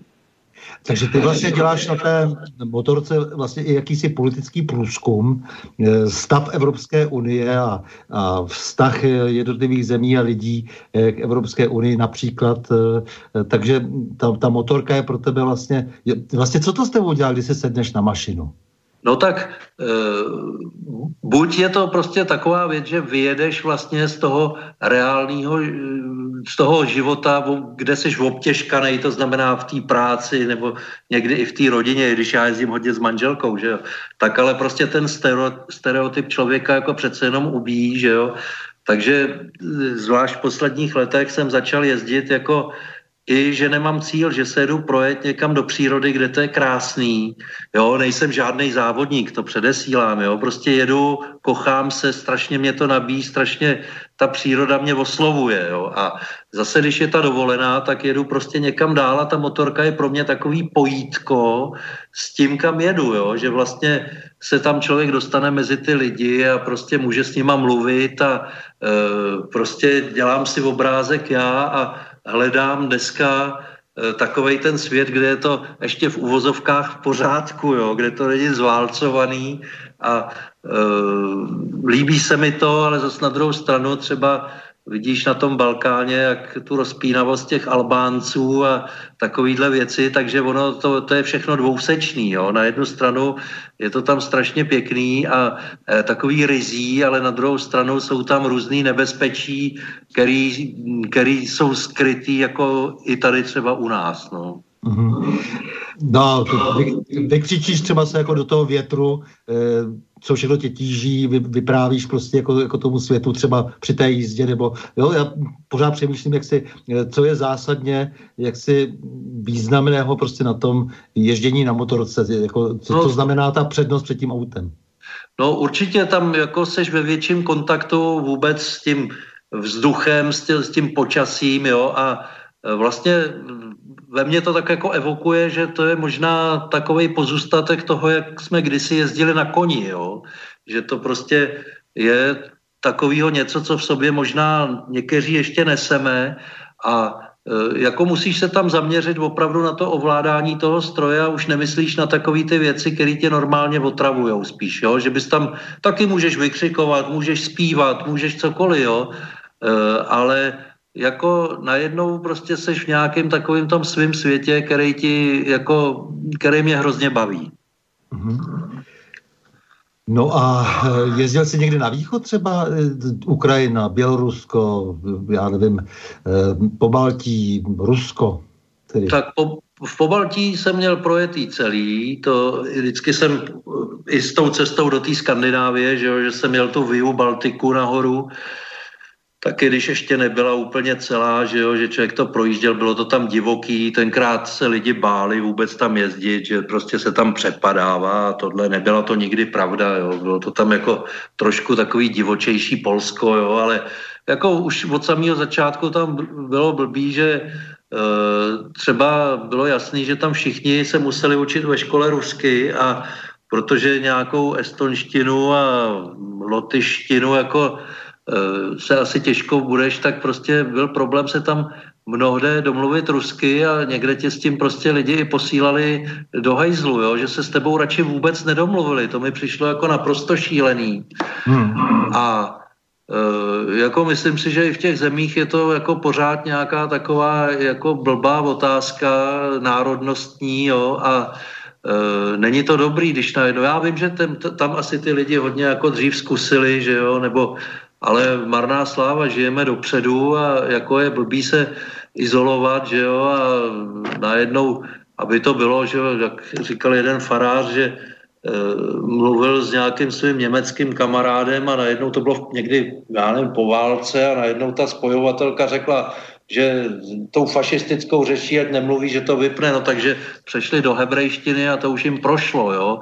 Ale, ale opravdu tady si myslím, že že tyhle země jsou tam jako takový trošku nešťastný a to, jak z nich dělali, já nevím, nějaký takový ty koně, jak to prostě táhnou a to Estonsko, jak je dobrý, tak pak se to tam nějak tak trošku sesypalo a e, nevím ani, jak to tam teď je, už jsem tam taky dlouho nebyl, ale e, no, tak to, to bylo to po Baltí projetý, to jsem měl několikrát a taky se to tam komer, komer, e, komercionalizuje, jo, že dřív to bylo takový, jako že Eh, ty kempy takový, že ten kemp vyšel na 20 korun a byl takový takový přírodní, jo, to, to, co se mně líbilo, no, dneska oni tam prostě třeba tu přírodu, která, který tam byli, že tam na té pláži ještě rostly ty stromy na těch ostrovcích, což je strašná vzácnost, jo, a e, v takovém Dánsku o to i usilujou a e, protože jinak to podlíhá erozi, to pobřeží, no tak tam při, přijeli buldozery a prostě celý to schrnuli, aby byla velká pláž pro turisty, jo, no tak to celý podělali, jo. No tak, že jo, taky dělají voloviny, no a e, na Ukrajině jsem teda nebyl, e, z důvodu toho, že jsou tam špatné silnice, mimo jiný. No a pak jako hodně Rumunsko, Bulharsko, e, až do Řecka, Makedonie, všechny ty jugoslávské státy, včetně, vče, včetně teda Kosova, kde mě teda strašně dojalo, když jsem vyjížděl z Kosova, kde jsem vlastně, kde jsme byli předtím na obědě u Srbů a mluvili jsme tam s nimi, já teda umím srbochorvatsky, tak jsem se tam bavil s těma, tak jsme přejeli hranici a tam byl tak srbský pohraničník, která ten mě nechtěl pustit, jo, protože oni asi myslejí, že jsem tam byl za Albáncema nebo co, tak prostě po mně chtěli, když jsem měl pas ještě v občanku, jo, a zase já jako vnitrák, tak vím, že pro cestování ten pas je víc a s takovou občankou, jak dneska všichni jezdíme, tě, když se ten pohraničník naštve, tak tě vůbec nemusí pustit přes tu hranici, jo. Když to s pasem tě musí pustit, jo. Jasně. To jsou takové věci, no a on tam na mě prostě machroval, nakonec mě pustil, jo, ale e, bylo mi to trošku líto, no, furt jsem si říkal, že zajdu tady na tu jugoslávskou ambasádu a že e, srbskou teda vlastně dneska. A že, že se jich na to zeptám, jak to tam mají, jo, ale, ale to mi bylo trochu líto, no. No, takže do Ruska si nejel, ale nicméně e, nemáš ten předsudek jako pražská kavárna, že e, by mohla snad i kultura ruská moci za e, politiku. takže máš, myslím, ruskou kulturu taky rád a Eh, sám říkáš, že máš rád eh, speciálně Bulata Okodžovu, eh, tak já si myslím, že by bylo docela dobře, to je taková pozitivní, velmi pozitivní a poctivá věc, kterou složil kdysi Bulat Okodžova, dá se říct také kultovní modlitba Francois Viona, která zhruba, jak si, ve které se zhruba opakuje každému z nás dopřeji co uh, nemohl mít. Uh, moudrému jen hlavu přeji, zbabilému koně, šťastnému peníze a i na mě se rozpomeň. Uh, tak já poprosím Borise, jestli by nám uh, pustil modlitbu François Diona od uh, onoho tedy známého uh, pěvce Barda velkého uh, ruského abcházsko-arménského původu Bulata Okodžovu. Пока земля еще вертится, пока еще ярок свет. Господи, дай же ты каждому, чего у него нет. Умному дай голову, трусливому дай коня, дай счастливому денег и не забудь про меня, пока земля еще вертится. Господи, Твоя власть, дай рвущемуся к власти навластвоваться в сласть. Дай передышку щедрому, хоть до исхода дня. Каину дай раскаяние и не забудь про меня. Я знаю, ты все умеешь, Я верую в мудрость твою, Как верит солдат убитый, Что он проживает в раю, Как верит каждое ухо Тихим речам твоим, Как веруем и мы сами, Не ведая, что творим. Господи, мой Боже, зеленоглазый мой, пока земля еще вертится, и это ей странно самой, пока еще хватает времени и огня. Даже ты все понемногу забудь про меня.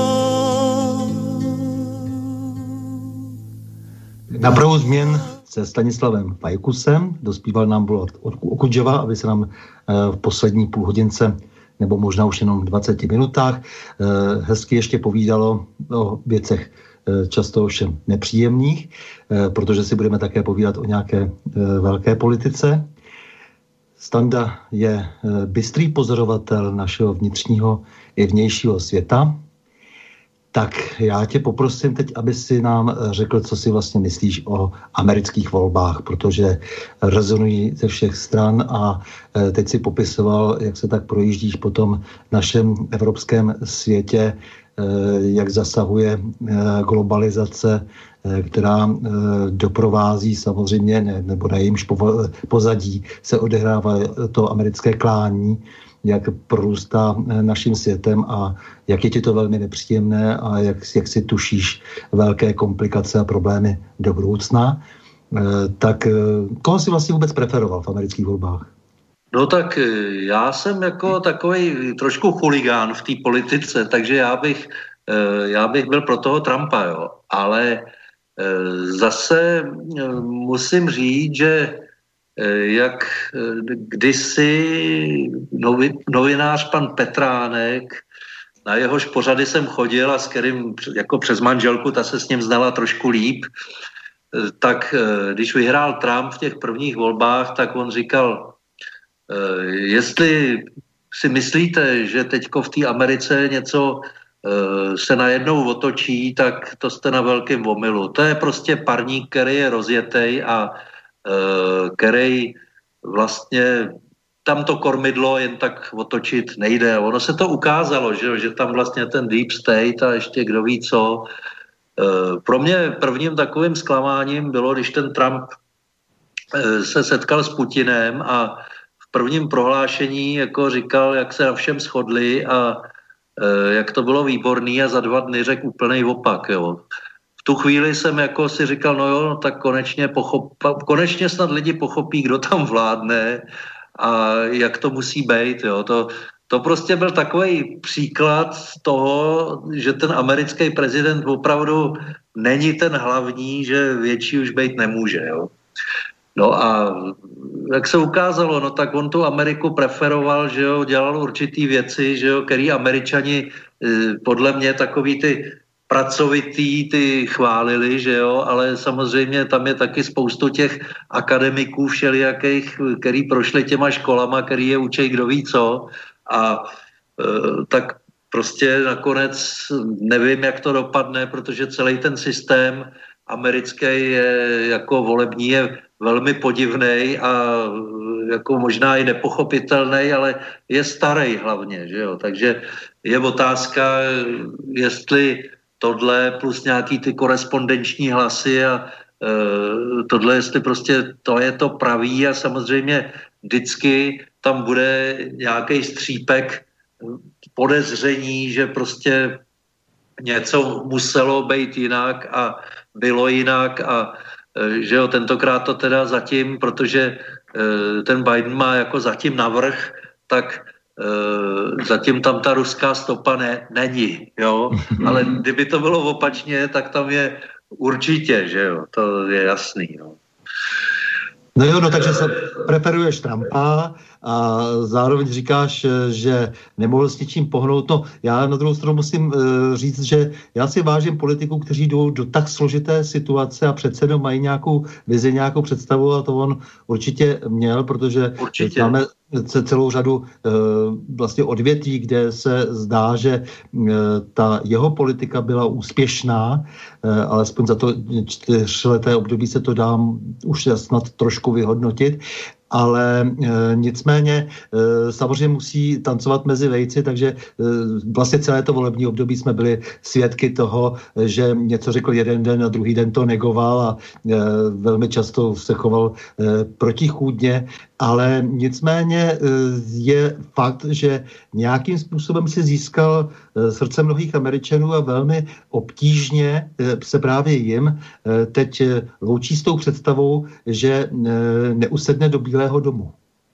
No určitě, jako mě to je líto taky, protože si člověk bude muset zvykat zas na něco jiného, ale jako já si zas myslím, že prostě vůči té Evropě a že ty američani skutečně jako myslejí v první řadě e, sami na sebe a na tu svoji světovou hegemonii jo, a všechno ostatní je potom až na druhém, třetím místě. Já si ani nemyslím, že to bude mít nějaký takový zvýšený vliv, symbolický určitě, jo, ale nějaký faktický, no uvidíme, jo. Ale taky si myslím, že od, je otázka, že kolik mu je, že jo, dneska si málem zlomil nohu, že jo, tak já spíš si, se obávám, že to tam veme ta paní, co tam je za ním, že jo? No dokonce, dokonce prý ho snad pokousal vlastní pes, eh, tam jsou trošku už prvky určité nesvéprávnosti, eh, jo. tak ho odstavili vlastně úplně od komunikování s veřejností. Ale ty jsi říkal, jako ta paní, že to vezme za něj. Je pozoruhodné, že vyjmenoval komunikační tým, který je složený pouze z žen. Mm-hmm to teď udělal a, a, a vytratil se. Už teď se vytratil vlastně s tou nohou, kterou má mít zlomenou v nártu, tak se zdá, že to je velmi, velmi symbolická figura. Určitě, je to, je to taková divná situace a sám se divím e, těm Američanům, že prostě mm, volej, já nevím co a nevím proč takhle, že jo, jestli e, samozřejmě mladí lidi asi všude na světě, nebo teď to tak vypadá, že eh, volej takový ten Babylon, chaos, žádnou zodpovědnost, jo, všechno jedno, nějak se to udrží, nějak bylo, nějak bude.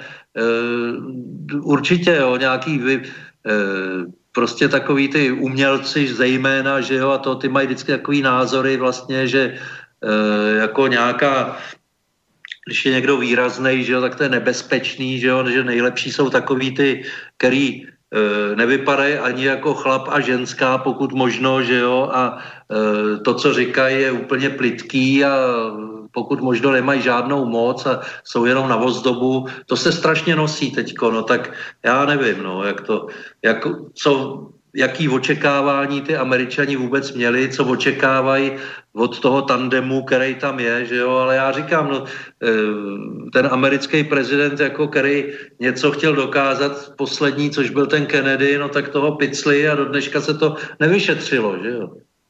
No, dokonce se říkalo, že byl poslední, kdo se snažil z těch amerických prezidentů jednat ještě jakž tak za sebe. Ano, ano. Když to ti ostatní, co už přišli, tak potom byli velmi ve vleku všech těch možných deep stateů. Ale je, je to eh, zajímavé, že eh, teď Trump odvolal minulý týden, nebo kdy to bylo, odvolal Henryho Kissingera a Madame Albrightovou odvolal ze stáleho řídícího výboru na ministerstvu obrany, což je pozoruhodné gesto. Vypadá to, jakoby, ať už tedy se stane to, že bude Biden tím, eh, tím prezidentem nebo eh, ta pověstná Kamala Harrisová, která stojí za ním, a eh, nebo tedy nakonec třeba se ještě stane to, že nějakým způsobem se přes všelijaké e, soudní kličky e, prosadí e, Trump, e, ale v každém případě to znamená jakési gesto, že on říká, já s tímhletím e, Deep Statem e, se chci rozloučit. E, to znamená e, Henryho Kissingera, který byl vždy e, republikán a byl to bezpečnostní poradce republikánských prezidentů, e, tak jako byl kdysi Zbigněv Břežinský zase poradce demokratických prezidentů a Albrightová Šabatová, která byla opravdu symbolem těch, těch válek, útoků eh, s velmi špatnou pověstí, eh, tak on najednou je odvolal minulý týden. To je zajímavé. Ať už to tedy dopadne jakkoliv, tak dělá teď takovéto kroky.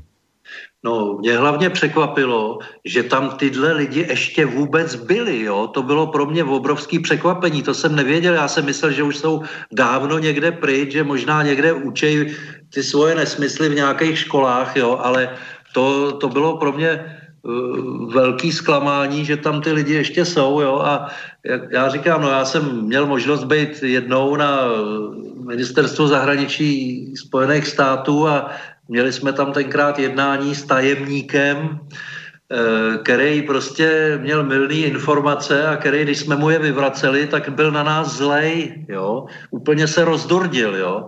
Takže my jsme samozřejmě se stáhli, nechali jsme ho při jeho pravdě, Mysleli jsme si svoje, jo, ale nakonec na něj taky došlo, protože on potom dělal e, toho člověka pro bývalou Jugoslávii, jo, tam dělal takového toho zmocněnce a pak někde v té Americe řekl opravdu, jaký to tam je, tak ho vyhodili, jo. Takže prostě, jo, není, Eh, dobrý si myslet o tom, že tam někde jsou nějaký nadlidi nebo něco, ne, jsou tam prostě obyčejní lidi z masa kostí a někdy jsou taky e, takový i zvláštních hloupých názorů, jo. To znamená, že tam je krmí ta administrativa prostě nějakýma věcma, který prostě ani nejsou prověřený, ani, ani já nevím, prostě pořádně zjištěný a, a oni to vykládají tak, jak se jim to hodí. Bylo to, bylo to pro mě smutný, jak se říkal, že jestli na tom východu, tak jako já jsem byli v sovětském svazu tenkrát, že jo, to zase bylo ještě za starého režimu, to mě bylo 13 let, no a taky jsem byl kritický vůči tomu, jaký to tam tenkrát bylo, no tak e, tu Ameriku jsem taky neviděl jako v těch nejlepších světlech, taky prostě jsem se na to díval střízlivě, protože jako já si myslím, že prostě ta Česká republika prostě ne, se musí zbavit, jestli chce jako nějak furt bejt a tohle takového toho mindráku z toho, že furt musíme být pod někým, jo? buď s tím losnou nebo s tím mažňákem. Jo? To tady ty lidi strašně mají v sobě a mě to řiťolezectví prostě strašně vadí, jo, že jednou prostě musíme na ten východ, že jo, jinak to nejde a 90% lidí ti podepíše, že to je tak nejlepší a za 20 let říkají něco úplně opačného, jo, to, a my musíme se snažit prostě být svébytný a e, ne teda, jak říkal Beneš, být mostem, jo, to je to je taková velká ambice, ale prostě mít ty vztahy vyvážený jako s oběma stranama, protože marná sláva, my tady existujeme jedině z milosti boží a z, milosti velmocí, jo. Myslet si o tom, že prostě někde nějaký kotelníci udělali nějakou revoluci, jo, no tak to teda, to, to, to je špatně, no. Moje řeč, ale já se ještě přesto vrátím k tomu tématu toho amerického prezidenta, protože to mě opravdu zaujalo, eh, protože ten Biden, jak jmenoval teda ten komunikační tým složený pouze z žen, eh, tak oni to nebyly ženy lidé jaké. Řada jo. z nich byla zapojena do eh, oné zvrácené kampaně Me Too a no. jsou tam dosti, dosti tvrdé a často dost nenávistné feministky. A já nevím, jestli chtějí složit potom to vedení Spojených států z Amazonek, nebo co tady vlastně chystají, ale v každém případě Eh, to by znamenalo opravdu docela eh, zajímavý převrat a eh, známe názory paní Kamaly Harrisové, nebo myslím, že jsou poměrně už dnes obecně známé, no tak to by asi bylo, bylo, bylo vlastně velká dá se říct, podpora eh, pro všechny ty eh, ideologie genderové a, a všechny ty podivnosti, které se točí kolem takzvaného demokratického liberalismu, který vlastně vůbec není demokratický a, a navíc vůbec není liberální, ale znamenalo by to opravdu tvrdé fašizující tendence. No to určitě to vnímám taky, ale na druhou stranu Eh, nějak musím říct, že tomu vůbec nerozumím, proč to je, jo, proč to jako je dopuštěný. Zase si myslím, že prostě ta společnost prostě, pokud je na určitý úrovni, jo, určitýho dostatku a možná určitýho přebytku, tak začne degenerovat, jo, začnou prostě marná sláva, začnou se zabývat věcma, který vůbec nesouvisí se životem, jo, to jsou prostě nějaký pavědy, jo, různý prostě takovýhle hnutí, jo, a ono stačí, že jo, ta zelená e, idea, že jo, která je a která vlastně, je to vlastně takový nějaký náboženství nebo co. A ty mladí tomu věřej, jsou hloupí, jo, a e, prostě ty chytrý je opijou, jo, a no, je to špatně, no. Jasně.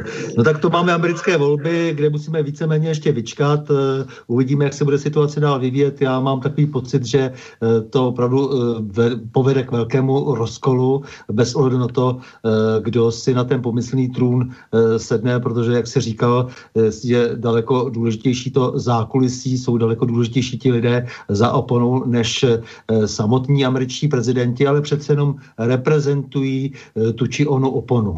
Ano, No otázka je, jaký ten dopad to bude mít na nás, že jo, i vlastně na, naši, na naše volby, na naše tady hnutí, že jo, jak vidíme, tak v poslední době starostové s pirátama, že jo, dohromady, jo, a všichni, e, všichni prostě mají jedinou snahu prostě toho Babiše odsud vytřískat, ale že by sami nabízeli něco jako lepšího, to si vůbec nejsem jistý. Prostě to, po, většinou jsou takový politici, kteří nemají moji důvěru. To, že si vevu brejle a nechám si narůst fousy, ještě neznamená, že jsem prostě nějaký vůdce a nějaký politik a e, ještě navíc, když říkám hlouposti, no tak to je směšný.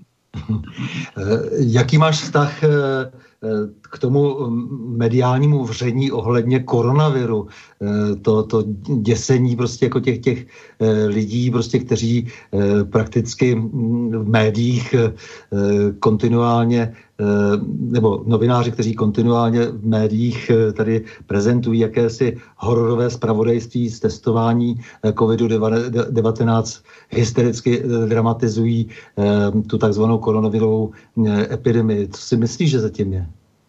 No, těžko říct, že jo, na to je spoustu názorů, teda určitě e, nechápu třeba, že jo, jak ten profesor Flager nebo co, že jo, který prostě tady strašil teda od rána do večera, ale všechny ty noviny ho prostě přejímaly a e, všechny články byly o tom, jak budou mrtví na ulicích a v mrazákách, jo, a e, jak se prostě určitý lidi zapletli do něčeho a teďko jako je ticho, že jo, protože špitál tamhle v Letňanech, tam nebyl nikdo, že jo, a eh, prostě eh, sám na to nemám těch názorů, bylo tolik a tolik protichůdných, jo, že, že prostě sám nevím pořádně, co si o tom mám myslet. Jo. Akorát jednu věc, že jako, že to zdaleka nebylo tak hrozný, jak, jak všichni dělali, jo, že prostě Dokonce i to, že jak jsou ty různý omezení a tohle, tak to, i to se mi zdá let, kdy jako přehnaný a že by, že by to mělo být dělaný asi trošku nějak jinak. No. No hele, když jsi zmínil eh, profesora Flegra zrovna, on to není tak prostý, eh, jenom prostý provokatér, upřímně řečeno, velmi obtížně se i věří eh, v jeho normálnost. Tak pojďme se podívat třeba na seznam jeho prací, protože si myslím, že se asi o tom bude teď hodně mluvit.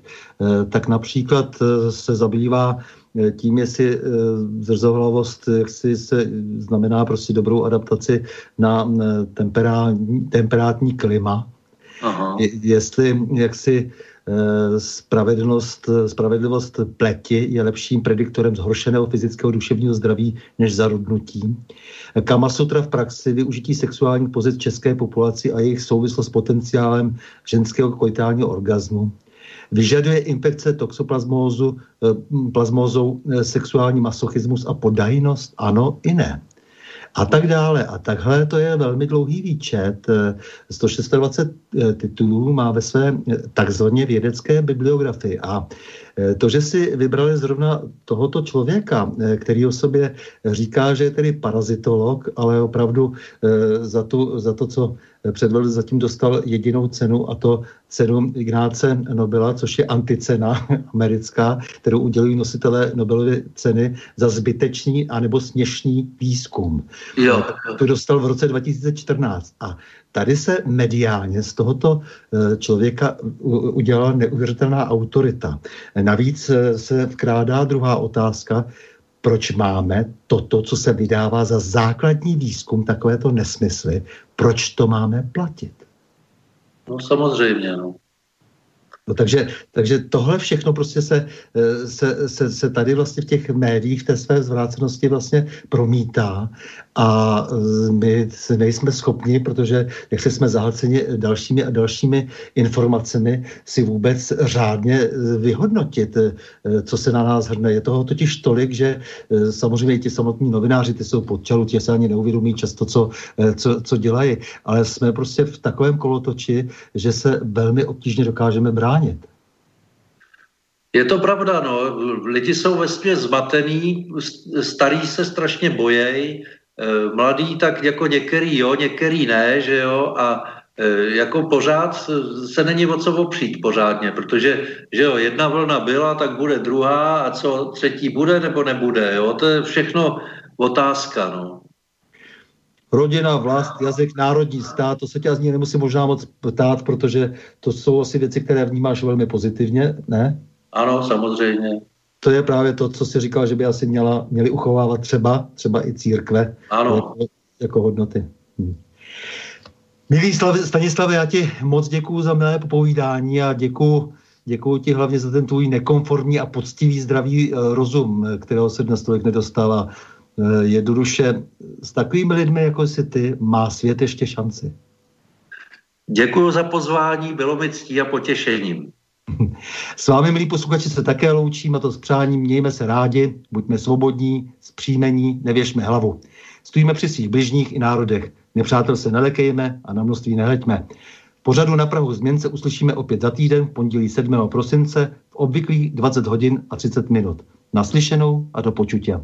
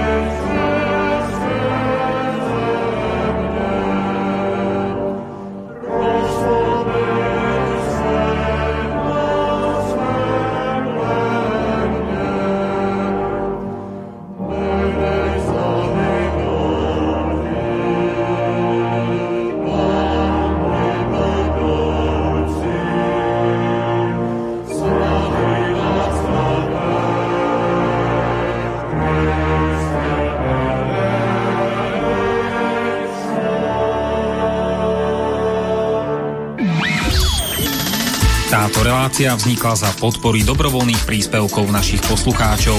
I ty sa k ním môžeš pridať. Viac informácií nájdeš na www.slobodnyvysielac.sk Ďakujeme.